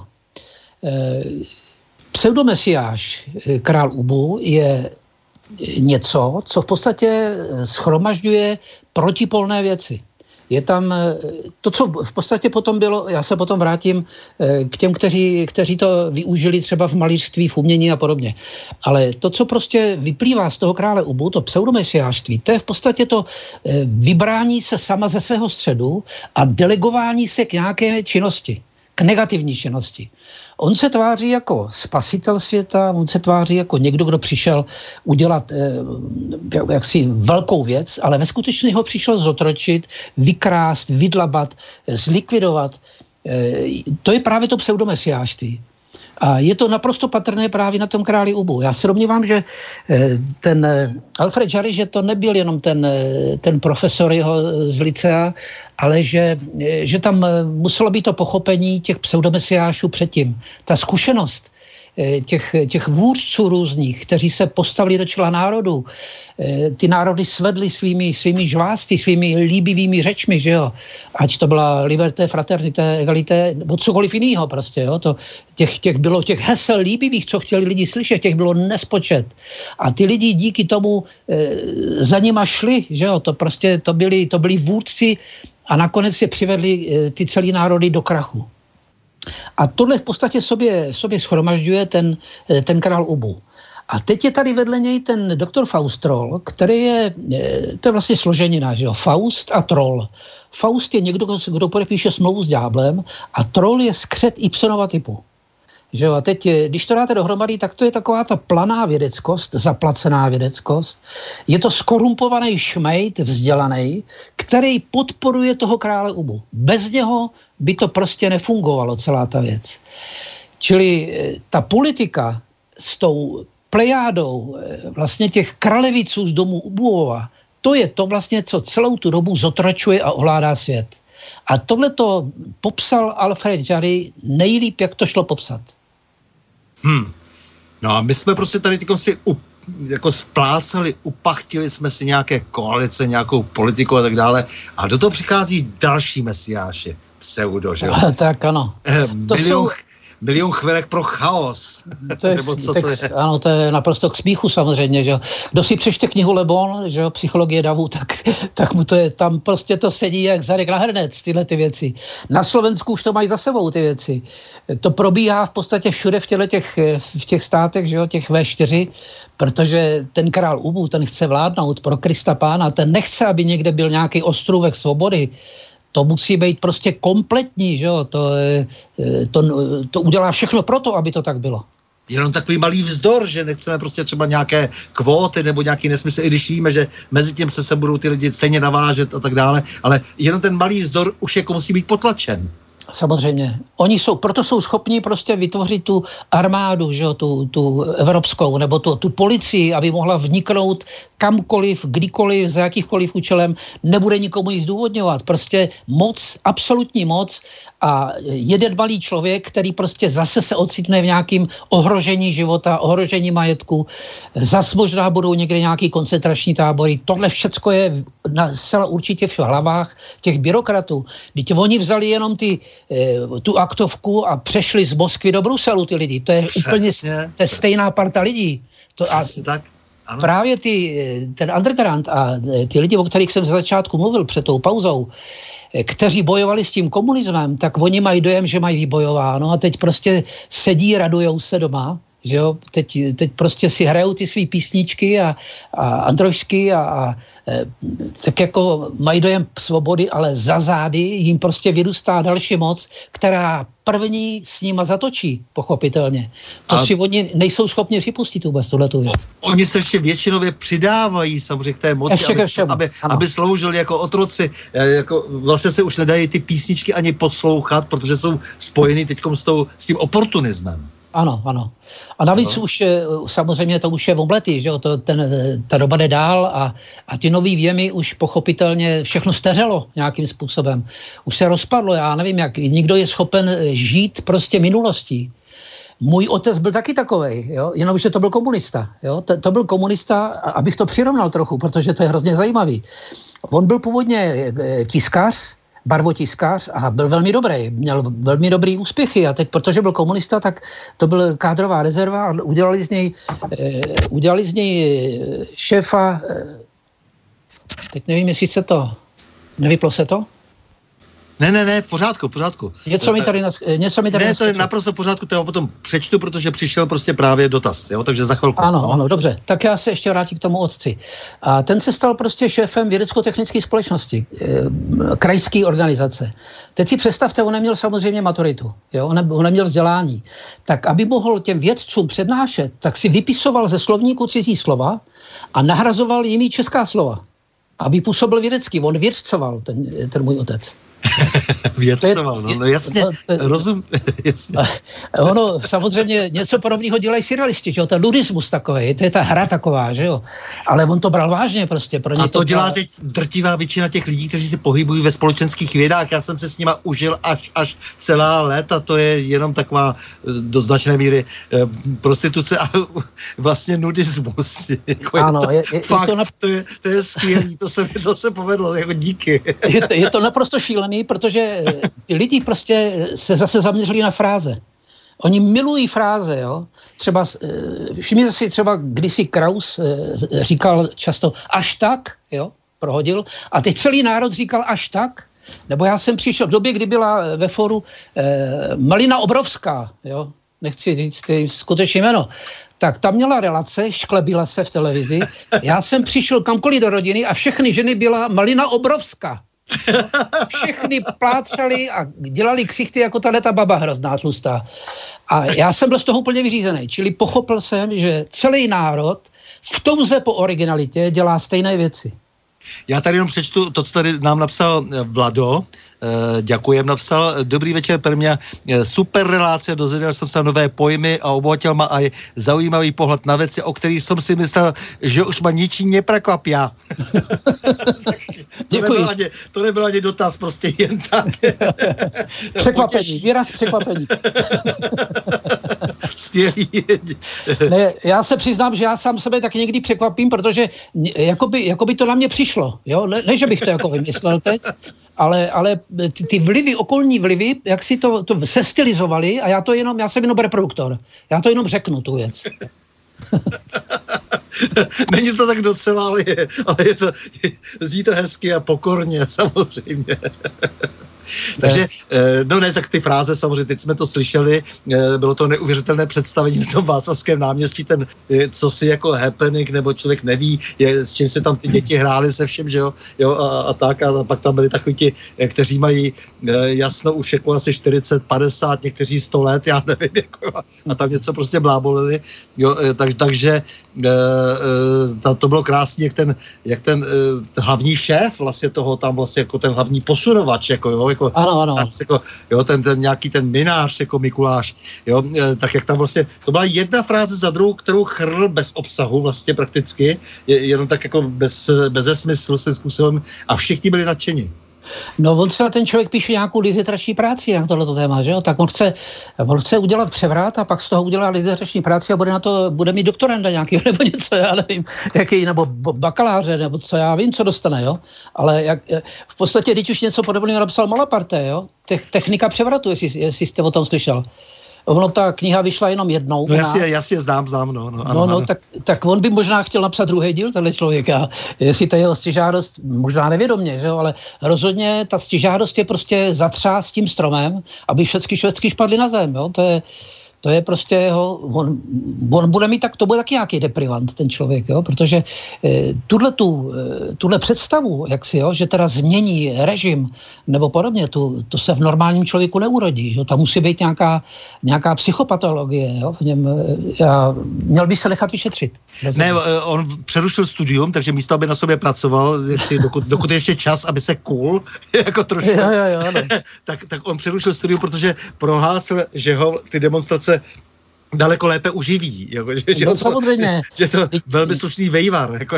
Teď někdo zveřejnil teďka eh, nějaký, nějakou tu jejich ekonomiku. To, to by, na Facebooku tam jsou, tam jsou hrozný částky. Jako když to, když, já nevím, to je samozřejmě to jsou tajný, tajný čísla, ale někdo z té banky tam musel pustit, že, ale je to venku. No, no, pustil se eh, jako tyhle ty údaje a je to, je to tak, jako, takže ty čísla tak. jsou vysoká a jako je pak směšné, když tam jako někdo takový, jako já nevím, třeba paní Soberová říká, já jsem tam poslal tři tisíce, jako protože ty komunisti a tak dále, to jí strašně vadí. Ale nevadilo jí, že vlastně natáčela ty 17. listopady dávno před 17. listopadem 89. Společně eh, s panem Špátou eh, natáčeli tehdy eh, jaksi trošku z jiného úhlu pohledu, že ty věci a teď jako říká, že se o tom ale nesmí mluvit o takových věcech. Já paní Somerovou znám osobně, my jsme si tykali chvíli, a e, vím, co v ní je, takže ona mě nepřesvědčí. tam, tam mě opravdu nepřesvědčí. To je tak, že, že mě to zaujalo, že vlastně ty, ty tři tisíce korun e, po té, co říkala, že vlastně je výborný, že jde do té liberální strany eh, pana Bursíka, že tam jako je, tam jo. jsou peníze, takže to bude báječný. A pak poslala tři tisíce korun panu Minářovi, to mě no, jo, docela jasně, zaujalo. Jasně. A tak to jsou takový jenom detaily. Ale eh, paní Eva tady píše, vaše vyprávění je fascinující, mluvil jste opakovaně o tom, že vaše manželka několikrát onemocnila, přestěhovala se a tak dále. Zajímalo by mě, zda váš dobrodružný život vydržela s vámi i vaše žena a rodina. No samozřejmě jako většina lidí bych se asi dávno rozvedl. Že? To, to, prostě máme všichni důvody k nějakým rozvodům a přebíhání s kufříkem někam od někoho k někomu, ale někdo to dělá celý život. Ale eh, to, že moje žena se zachovala velice, velice e, solidně, hrdinsky v podstatě, že když jsem byl zavřený, tak se starala sama o mý dvě malé děti že mě neopustila v těle těch, v těle těch těžkých dobách, tak samozřejmě takové ženy se neopouští. Že? To, eh, toho já si velice cením a prostě na to nikdo nemůže zapomenout, na tyhle ty věci, na ten její postoj těm se staví sochy. Ty jsou na pědestalu, jak si no kolik, se zpívají kolik, písně a dávají růže. Ano. No kolik takových žen je, že dneska, dneska prostě někdo řekne manželce, hele, ty jsi polívku a za, za dva měsíce se rozvádějí. No. No, to už dneska je, to ještě by bylo, to byly krásné časy, když ještě přesovala polívku, dneska už ji ani nevaří, tu polívku. Jo, dneska se podívá kose jenom, jenom kose a už to stačí. No jo, no, a, a, tak pojďme dál teda, jako, tak teď jsme si říkali tady ten náš malinký chlíveček, jako že jo, milion chvilek pro tady, já nevím pro co, e, tady jak všichni se snaží dělat rychle tu kariéru, že jo, tady nějací herci chtějí pořád jako udržovat jako nějaký bohýnek naděje, e, protože samozřejmě za každého režimu to dělali úplně stejně, takže je to taková stará tradice. Um, no a co dál s tím vším, jako, protože přesně jak říkáte, prostě eh, ty, co běhali do té Moskvy, tak běhají do toho Bruselu, že jo, a teď tady jsme měli nějaké evropské volby. Jaký vlastně hodnotíte ty evropské volby? Evropské volby, volby kam vlastně? A proč? No já si myslím, že eh, to, co je podstatné pro tu, pro tu republiku, i pro Slovensko. Jo. Já, já pořád jako považuji obě země jako za součást, protože jestli tady mezi námi je hranice nějaká, oni tam mají euro nebo my tady korunu, to není až tak podstatné. Eh, my máme eh, velmi podobné duše a v podstatě nemělo dojít tomu rozdělení a je to jenom takový pseudo rozdělení. Patříme k sobě, že? Takže proto, proto oslovuji oba národy. A e, domnívám se právě, že Eh, oba národy by měly počkat, měly by vytrvat, až ta Evropská unie vyhnie. Ono totiž není jiný cesty. Tam se, tam se vytváří tolik blbosti. Eh, já se domnívám, že prostě to doupě toho krále Ubu je právě tam, jo, v, tý, v tom Bruselu že tam ty zbrojnoši, že tam chrastějí tou zbrojí, že tam leštějí ty meče, eh, že tam prostě brousejí ty vidle, vidle na finance. Jo. Tohle všecko, to, co prostě eh, je v tom, v tom, eh, v tom kusu toho Alfreda Žerio, to se tam děje v tom Bruselu. Čili já se dívám jenom na to harašení ty, to, a na tu blbost, která tam jaksi probíhá na, to, na tu výměnu těch kádrů, že jo. Tohle všecko je věc dočasná. Jde jenom o to vytrvat, nepustit sem prostě eh, ty jejich eh, provede, ty, ty realizované bláboli, že jo, tak nějak vydržet, vydržet nějaký čas. Proto jsem ochoten prostě respektovat jakoukoliv vládu, která je schopna jenom pozdržet čas, než se to, než se to stane. No to je přece moudrost, tomu se říká, že jo, že vlastně jako najednou si řekneme, jako ano, dobře, eh, chtěli bychom být ještě radikálnější, což jako mě vždycky chytne taky, jako jo, a, a chtěl bych nejraději, jako a opravdu bych, jako, a pak si říkám, ne, počkej, jako ne, neblázni, prostě jako ty věci by se zhoršily, že jo. No, ať, ať tyhle ty blbouni, co, co tam řvou, jak, jak, jak paviáni, že jo, ať řeknou, jak si představují tu postbabišovskou dobu. Protože o tom nikdo nemluvil z nich. Oni chtějí teďka zbourat to, co je, Oni si neuvědomují, že většina, většina těch politických stran jsou v podstatě te kartelová dohoda. Že to jsou kart, eh, kartelizace politiky. Když se podíváte na ten demo, demoblok takzvaný, tak to jsou jedna partaj vedle druhé a oni nemají žádný velký rozdíly eh, v těch, eh, v těch svých eh, programech politických. Ne, jenom mají společný máslo na palici, to je celé. No, to je, ano, to je společný. Takže, takže co, co udělají první, kdyby, kdyby teda jim umožnili, aby se dostali k moci? No samozřejmě jako vlez do prdelkové Bruselu, otevřou hranice a na, vyrovnají ten deficit že jo, těch, těch imigrantů, který jinde kolem nás jsou tady nejsou, tak se to musí vyrovnat, dorovnat, jo. A hlavně, že to, za to něco bude. Je, samozřejmě prodají prostě cokoliv, jako je to tak. Jako, to, je, no. to je ale ubohost tohle. To je tak krátkozraký myšlení, protože oni zničejí budoucnost svých dětí. To si nikdo neuvědomuje, že některé procesy jsou nevratný. Jak to napsal Franz Kafka, jistým bodem počínaje již není návratu, toho bodu je potřeba dosáhnout. A oni jdou tímhle, touhle cestou. Jasně, ono je to často i tím, že, že vlastně eh, já nevím, jako ty lidi v podstatě si myslejí, že se někde skovají, že, že vlastně mají tak eh, bohaté a silné ochránce, že ty je někde odvezou do Jižní Ameriky. Jo, to tam někde v povědomí je. jestli, jestli takovýhle hožil... hlouposti, ne takovýhle hlouposti, protože e, přitom jako ty cesty dějin jsou lemovány všemi ano. těmi, kteří byli odhozeni do těch příkopů, protože jsou už nepotřební. To je pravda, to je pravda. Já, já už nevím, jak to těm lidem vysvětlit, že teď ten momentální přínos pro ně potom eh, za rok, za dva, za pět ne, nebude znamenat vůbec nic. Je to přesně tak, jak to říkáte. Bohužel oni jsou, to, to je prostě to klasické naplnění pojmu užitečný idiot využít, zahodit, zmačkat. Pryč s tím. Jo? Splnili, splnili svůj účel. Já chci připomenout třeba e, docela nedávnou e, situaci, která tady u nás byla v politice, kdy e, měli na ministerstvu vnitra užitečného idiota, bývalého estebáka, nebudu ho jmenovat, abych se dostal k soudu, nemám to zapotřebí, že jo, někde stát fronty, zase než na mě přijde řada s číslem a platit někde nějaké peníze. Ale ten estebák udělal špinavou práci a hned na to prostě odešel. Jistě víme, o koho, o koho jde, že jo, tady v Čechách. Já jich znám, já jich znám tolik, že o tom si a... budeme potom, Eduarde, vyprávět společně u piva. Ano, ale on rozpustil, on rozpustil prostě útvary, které byly funkční, měl to na ano, starosti, ano, ano, ano. zlikvidoval tu práci dlouholetou, prostě eh, rozkotal to všecko, to, co tam bylo a dostal to na bod nula. Čili přestali se stíhat kauzy, které byly důležité a tohle byla jeho, jeho práce, kterou tam měl udělat. A pak tady byly nové struktury, které takzvané ano. nové struktury, eh, které, kde ty lidé na sobě ani nepracovali, měli jenom za úkol něco udělat, za to dostali potom bohaté uh, očkodnění uh, nebo respektive odměnu jakousi prapodivnou, přestože neuměli téměř do deseti počítat, na tom vnitru byli a dokonce se dostali i na, na post úplně nejvyšší. Ano, tady se neustále diskutuje o tom, eh, že chtějí prostě lidi, nechtějí tu Benešovou, že? tyhle ty uh, paviáni, co tam hulákají. Oni si vůbec neuvědomují, jak ten stav vypadal. Teď v těch uh, nedávných letech, já nevím, jestli to ještě funguje, ale ODS i ČSSD měla svoji vlastní trestní justici tam, když prostě potřebovali nějakou kauzu eh, zlikvidovat, tak, tak ji tam nasměrovali a ta, ta část jejich placená trestní justice ji nechala vyhnít. Naopak, když někoho potřebovali zlikvidovat, strčili ho za tam a tam ty ho udělali. Jo? To prostě to, to je všeobecně známý, že to takhle fungovalo. Tyhle ty... V roce, v roce 93-94 jsem se snažil vyhazovat různé krajské ředitele prostě jenom proto, aby se vůbec, vůbec změnila psychologicky eh, ta, ta, ta situace, aby se to posunulo nějakým způsobem.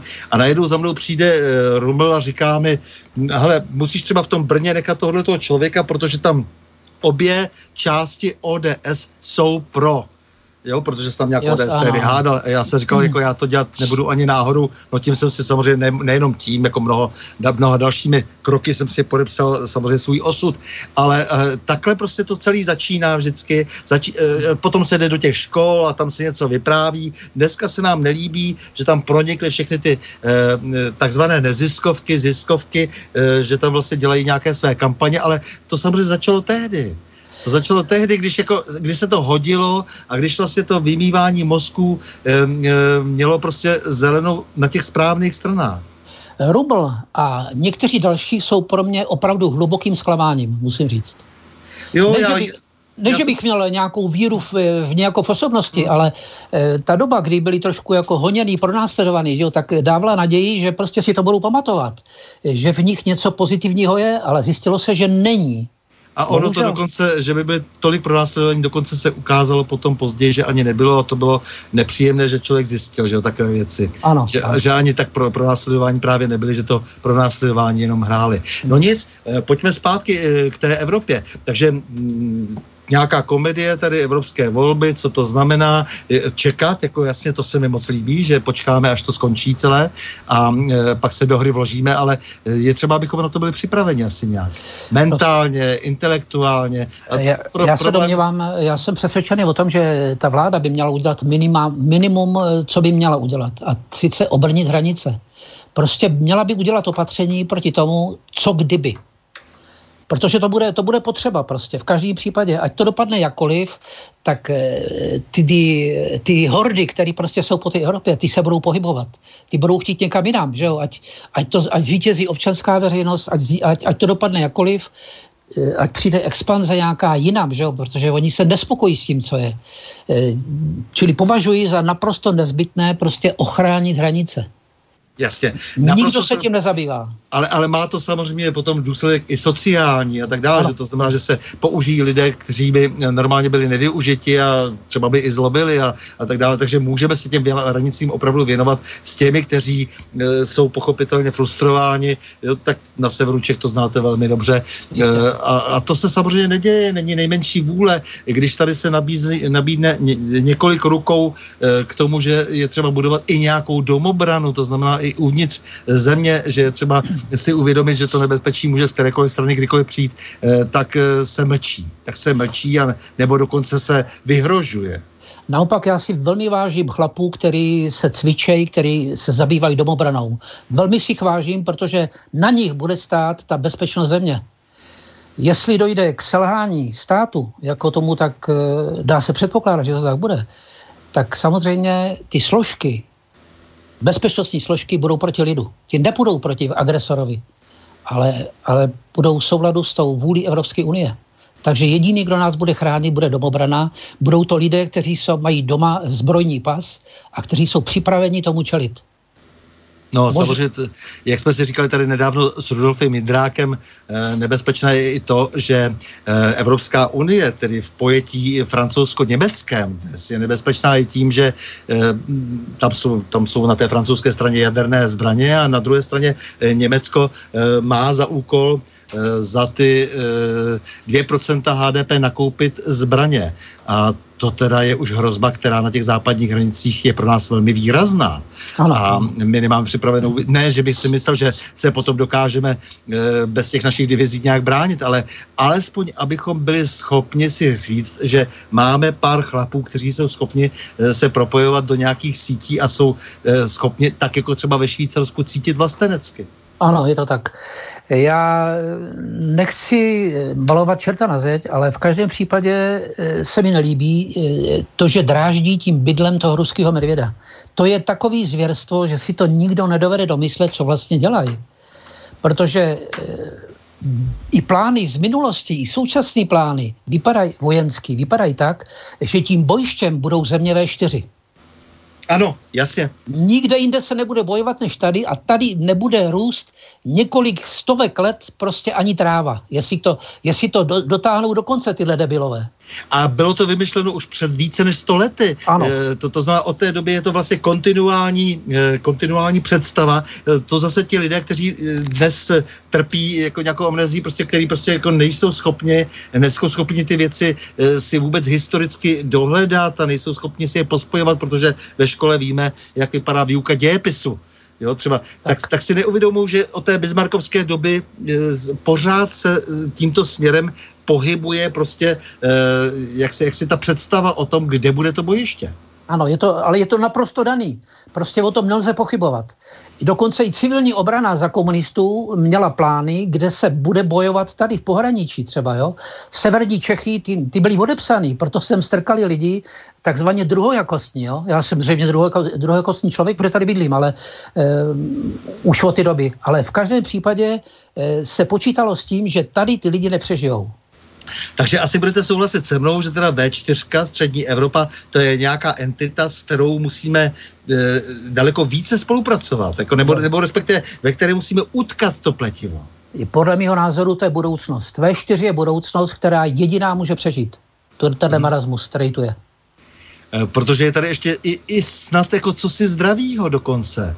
Jo, jako vlastně, vlastně my nejsme prostě ani dotčeni tím kolonialismem, jako my jsme si nezadali ani Samozřejmě. tímto způsobem. A jsme dneska zatahováni do válek, eh, které jaksi narušují život jiných národů, likvidujeme jejich kultury eh, a jsme vlastně vtahováni naprosto uměle a nesmyslně do nějakých cizích zájmů a, a, a vlastně jsme diskreditováni a kompromitováni. Na, je to naprosto tak a navíc máme tu zkušenost s tou, s tou eh, bývalou agresí. Jo? Víme, co to je, co to obnáší. To, co přichází, bude zřejmě ještě horší. Takže bavit se neustále západ, východ, jsme přece střední Evropa. Já každého vždycky přivedu před mapu, kdo se mě na to ptá, furt jestli patříme na západ nebo nepatříme, tak na západ do západní civilizace, jak jestli je to teda ta římská, tak tam jsme patřili vždycky, je tam staršá spousta souvislostí historických, ale nicméně střední Evropa, to je přece snad jasné, že to střední Evropa. Samozřejmě navíc, ať si spousta lidí uvědomí, ty, kteří třeba důvěřují tomu západu, nekriticky mu důvěřují, že vždycky v krizových situacích nás hodili přes palubu. Přesně tak a Německo nás považovalo vždy e, za svoji zájmovou zónu a hotovo. Tím to, tě, tě bylo jako vy, e, vyřešeno. Jako prostě tím, o tom se nediskutovalo vlastně a potom přesvědčili i ty svoje ostatní spojence, nebo nejenom Německo, ale různé německé státy. Bohužel eh, realita je taková, jaká je a ti, ti lidé, kteří prostě uvažují jinak, tohle to nechtějí vidět. Já si myslím, že ten problém hlavně je ve školství, kdy, byly, kdy byla v podstatě zrušená výuka dějin, protože ti lidé toho měli dozvědět ve škole tyhle ty věci. Oni to nevědí, oni o tom nemají potuchy nejmenší. A pokud se nezabývají samostudiem historických věcí, tak o tom nemají potuchy. A pokud s nimi o tom hovoříte, tak eh, jenom otvírají oči. A bezpečnostní informační služba eh, nám napíše prostě jak si, jako, v jaké se zprávě, eh, že to musíme celé předělat. Co, co to je za drzost? Eh, to, to, to, kam jsme se to až dostali? Já se domnívám, že tak, jak to bylo na tom západě, že tady se stalo to, že ty vedoucí funkce těch bezpečnostních orgánů byly specificky vybrané. Že prostě tam jsou politici, kteří mají za úkol plnit určité role. E, ani za e, komunismu vlastně se nestalo to, aby se předváděl někdo tím, že jezdí do nějaké centrály e, cizí spravodajské služby. E, dnes e, je to důvod k vyznamenávání, že někdo slouží ano. nějaké centrále spravodajské služby. No, je, to, je to totální devastace a vůbec se nedivím tomu našemu prezidentovi, který nazval jako čučkaře. Prostě já bych to, já bych to udělal taky na jeho místě. Hmm. Myslím, nemám k ním se... žádnou úctu a nemám k ním žádný respekt k této partě. No a teďkom se vraťme k tomu, co ten národní stát, eh, je to teď důležitá věc, eh, musíme stavět na národních státech? Vždycky to byla důležitá věc. To není eh, teď novodobě, to se nevyskytlo ad hoc z ničeho nic. To národní stát v podstatě využívá tradice kulturních kořenů, zvyků, Prostě to je, to je něco, co si každý hýčkal v minulosti. To se předávalo otcové synům, že? Ty, ty, to, ta moudra, jo? tohle všecko prostě, ta, ta, to je pokladnice, to je to rodinné stříbro vysmívané. No a to je ten jazyk přece hlavně. No, samozřejmě. Že v, v tom jazyce je obsaženo celé naše myšlení. No proto oni taky zaútočili v první řadě na jazyk, že vytvořili ten Newspeak nový a e, ten korektní jazyk, který v podstatě znamená lež, jo, když si to přeložíme, a snaží se e, vykořenit slova některá, anebo dokonce nahradit jejich pojmy jinými, jiným obsahem. No a co teda s tou genderovou ideologií, jako, jak, jak jako vidíte tohleto, jako tohleto, tohleto zvěrstvo? Tohle je všecko součástí, to je ten arzenál toho neomarxismu. Eh, oni potřebují v podstatě zlikvidovat všecko, co má nějakou tradici, co, co spojuje lidi s kořeny. Takže budou vymýšlet, kde jaké ptákoviny, kde jaké nesmysly. E, tomu se už ani nelze smát. Někdy, někdy prostě to, co člověk čte nebo, nebo vidí, nebo e, dívá se na lidi, kteří něco takového hlásají, tak si říkám, proč neskončili na psychiatrii tyhle lidi. No ne, Jak je, že, se jim dostalo, že se jim dostalo prostoru, aby to mohli veřejně hlásat vůbec. Do Senátu Filozofické fakulty se dostane děva, která eh, bojuje za jakési záchodky, které by byly příhodné pro více pohlaví. No ale tam je potřeba nepodívat se na ní, ale kdo ji doporučil. Tam je, tam je ten zakopaný pes. Ten, kdo ji, tam, kdo ji tam dal, kdo ji tam dodal, kdo prostě tyhle kádry vykopává ze země, kdo to vyhrabuje od někud a deleguje prostě na, na tato veřejná místa. To je, tam Mysl... je ten problém my jsme tam dostali prostě jako jaksi nadelegovanou jakousi paní prostě američánku jako, jako děkanku na filozofickou fakultu. Co to má znamenat? No to je, to je právě ono pak zase nějaký jiný, který neumí ani česky, že jo, pořádně, se zase stal, se dostal do sbírky moderního umění. Já nechci američanům sahat do svědomí, ale vím, jak jim velmi jde o to, aby pokryli dolar čímkoliv, jakýmkoliv ukradeným materiálem, eh, i kdyby to byly jenom obrazy. Já si jsem jistý, že ta Amerika soupeří s tou Evropskou unii, že ji potřebuje oslavit tuhle tu chvíli. A že nebudou prostě váhat předtím spustit, spustit tu válku s tím Ruskem, aby ta Evropa prostě zmizela. No a jak to vidíte teda s tím posunem eh, teď k té multipolaritě, protože já osobně jsem velmi rád, že eh, končí, eh, končí vláda jedné supervelmoci, která byla přesvědčena, že jí patří vše a na všechno si může stáhnout a všem bude rozhodovat. Jak vidíte tuhle tu situaci? Stalo se to opravdu? Já jsem přesvědčen, že se to teda stalo, ale jestli se stalo to, že žijeme v multipolárním, velmi komplikovaném světě. Já si myslím, že máme našlápnuto. Ne, že by se to ještě stalo, ale že, že prostě ten, ten vývoj historický, že tímto směrem jak si směřuje.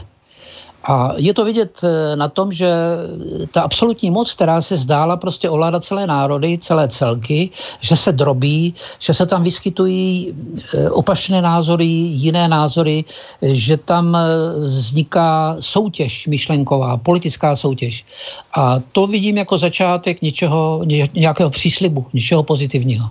Že vůči globalizaci nastupuje fragmentace vlastně. Ano, přesně tak.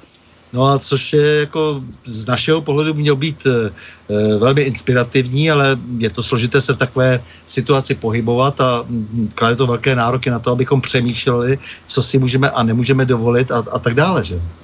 Já jsem přesvědčený o tom, že díky právě tomu, že takové struktury existují, tak je možné je propojovat vytvořit, eh, vytvořit protisíť, protože oni, oni vlastně, ti naši soupeři, vytváří vlastní pavoučí síť, do které chtějí jaksi uvrhnout celý ten, celý ten eh, globální svět.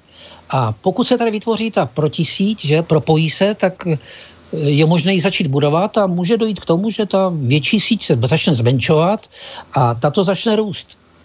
No nicméně musíme si dávat samozřejmě pozor ve svém vlastním hnízdě, protože e, třeba Poláci jsou velmi podporováni teď spojenými státy s tím, že by chtěli vytvořit kordon, kordon sanitér eh, mezi těma třema e, moři, to znamená Balt, Černé moře a Jadran a vytvořit tady jakousi, jak říká Friedman, teda opravdu jako takovou, takový velký nový celek, ale to si myslím, že je hodně iluze a jak člověk pochopil ty Američany, ty, které znám a mám rád, ty různý lidi, kteří sem jezdili a, a měli nějaké kulturní představy, dejme tomu, nebudu říkat, že byli nějak, kdo ví, jak hluboce vzděláni a že kdo ví, jak těm věcem rozuměli, tak samozřejmě vím, že se budou mílet, že se budou velmi mílet, protože nerozumí starému kontinentu.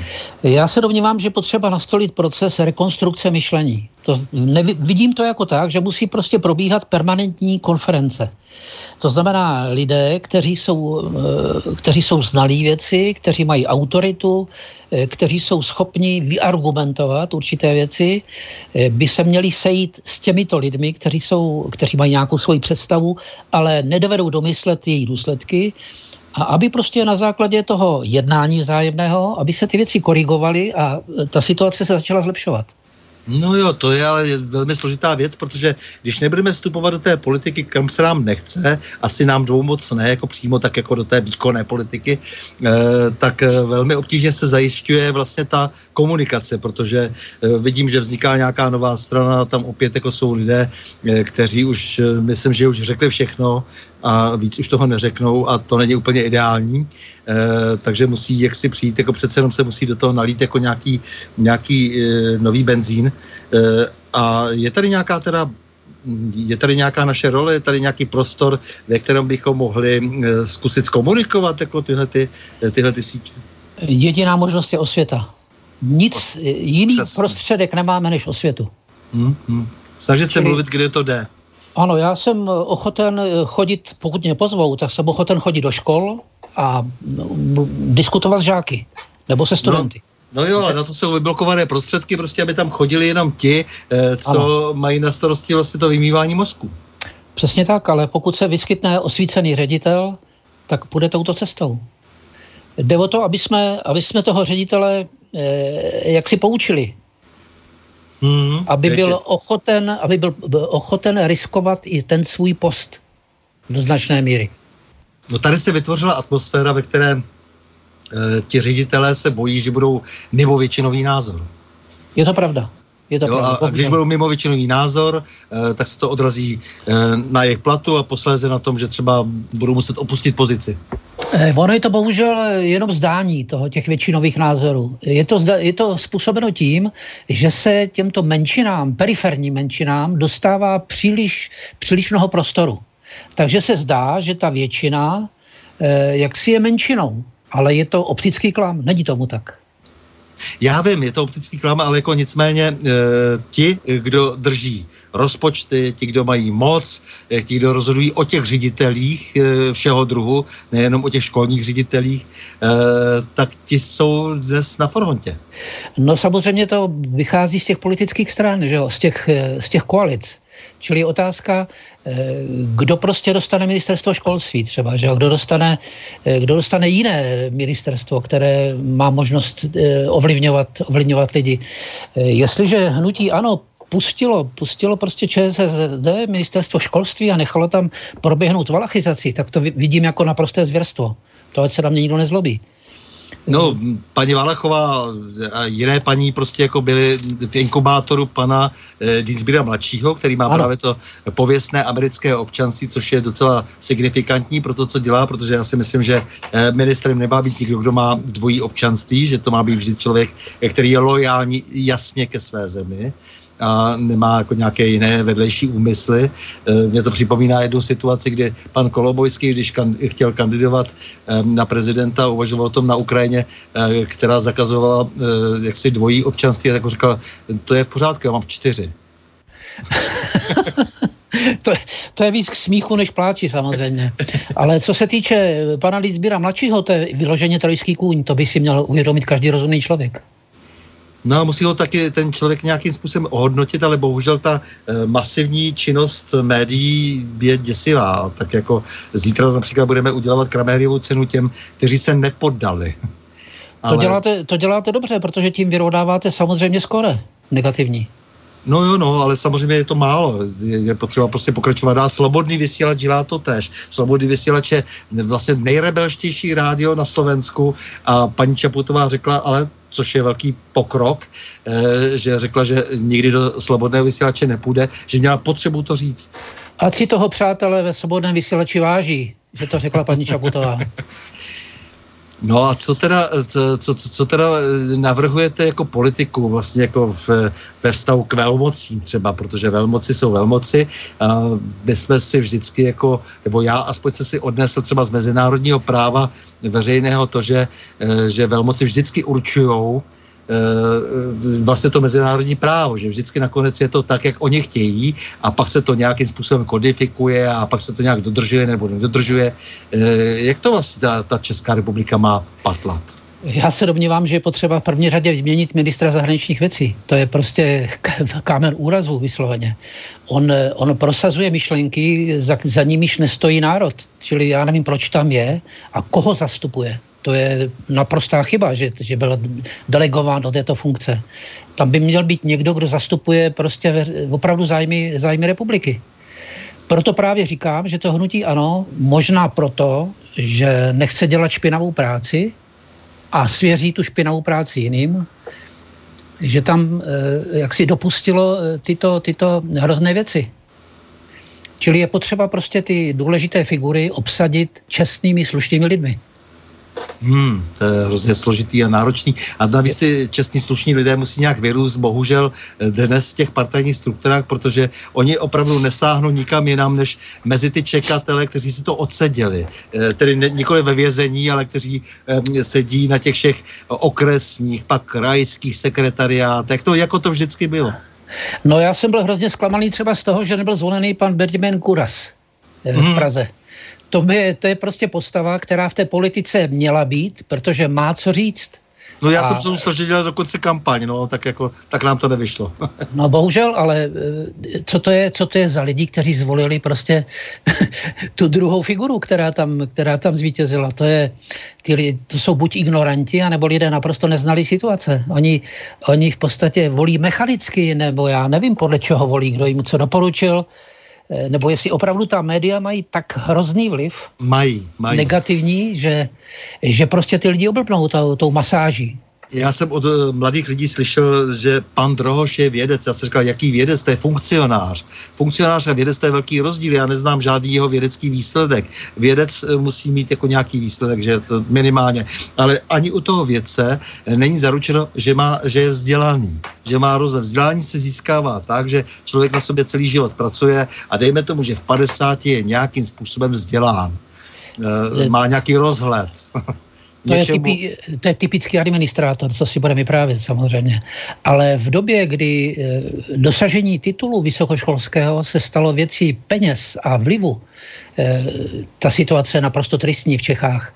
Ono se třeba tady hovořilo o plzeňské fakultě, ale takzvané celoživotní vzdělávání, které vlastně si vybudoval každý rezort, dělá totež to si mnoho lidí neuvědomí, že se ad hoc zakládají eh, neexistující vysoké školy, tam se zaplatí několik profesorů, eh, vypůjčí se nějaká místnost a vytvoří se speciální studijní program, mezioborové studium a v podstatě tam ani nemusíte být a dostanete titul.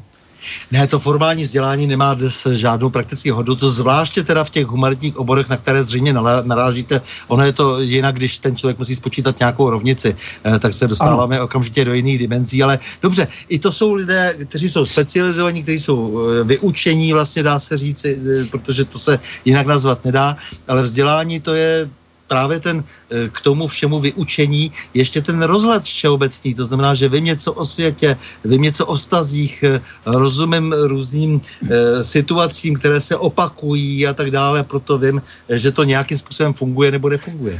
No dobrá, tak co ještě jeden nápad, který má, možná je absurdní trochu, nebo naivní, co založit školu vysokou?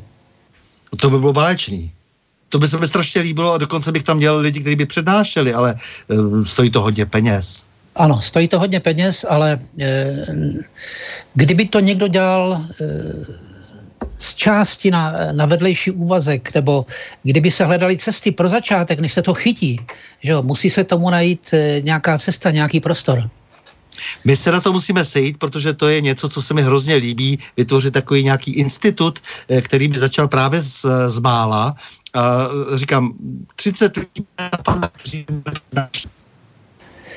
No, něco na tom je. V každém případě si myslím, že to je cesta.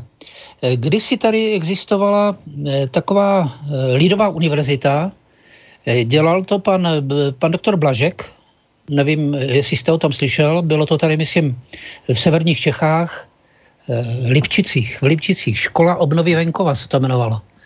A tam vyučovali lidé, kteří měli dobrý přehled a byli z různých oborů. Vydávali skripta, ne, nebylo to až tak drahé. Bylo to na faře, já jsem tam taky měl pár takových přednášek, které se týkaly sociální patologie, že z toho mého oboru. A e, viděl jsem prostě, že, že to bylo, ta atmosféra byla úžasná a těm lidem to hodně dalo. Mm.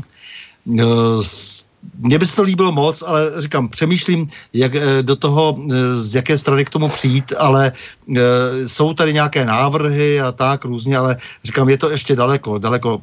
Chtěl bych, aby se vytvořila prostě protiváha, jako opravdu celková protiváha proti tomu, co tady se vymyslelo, to jsou v podstatě stranické školy, jakési, ano, ano.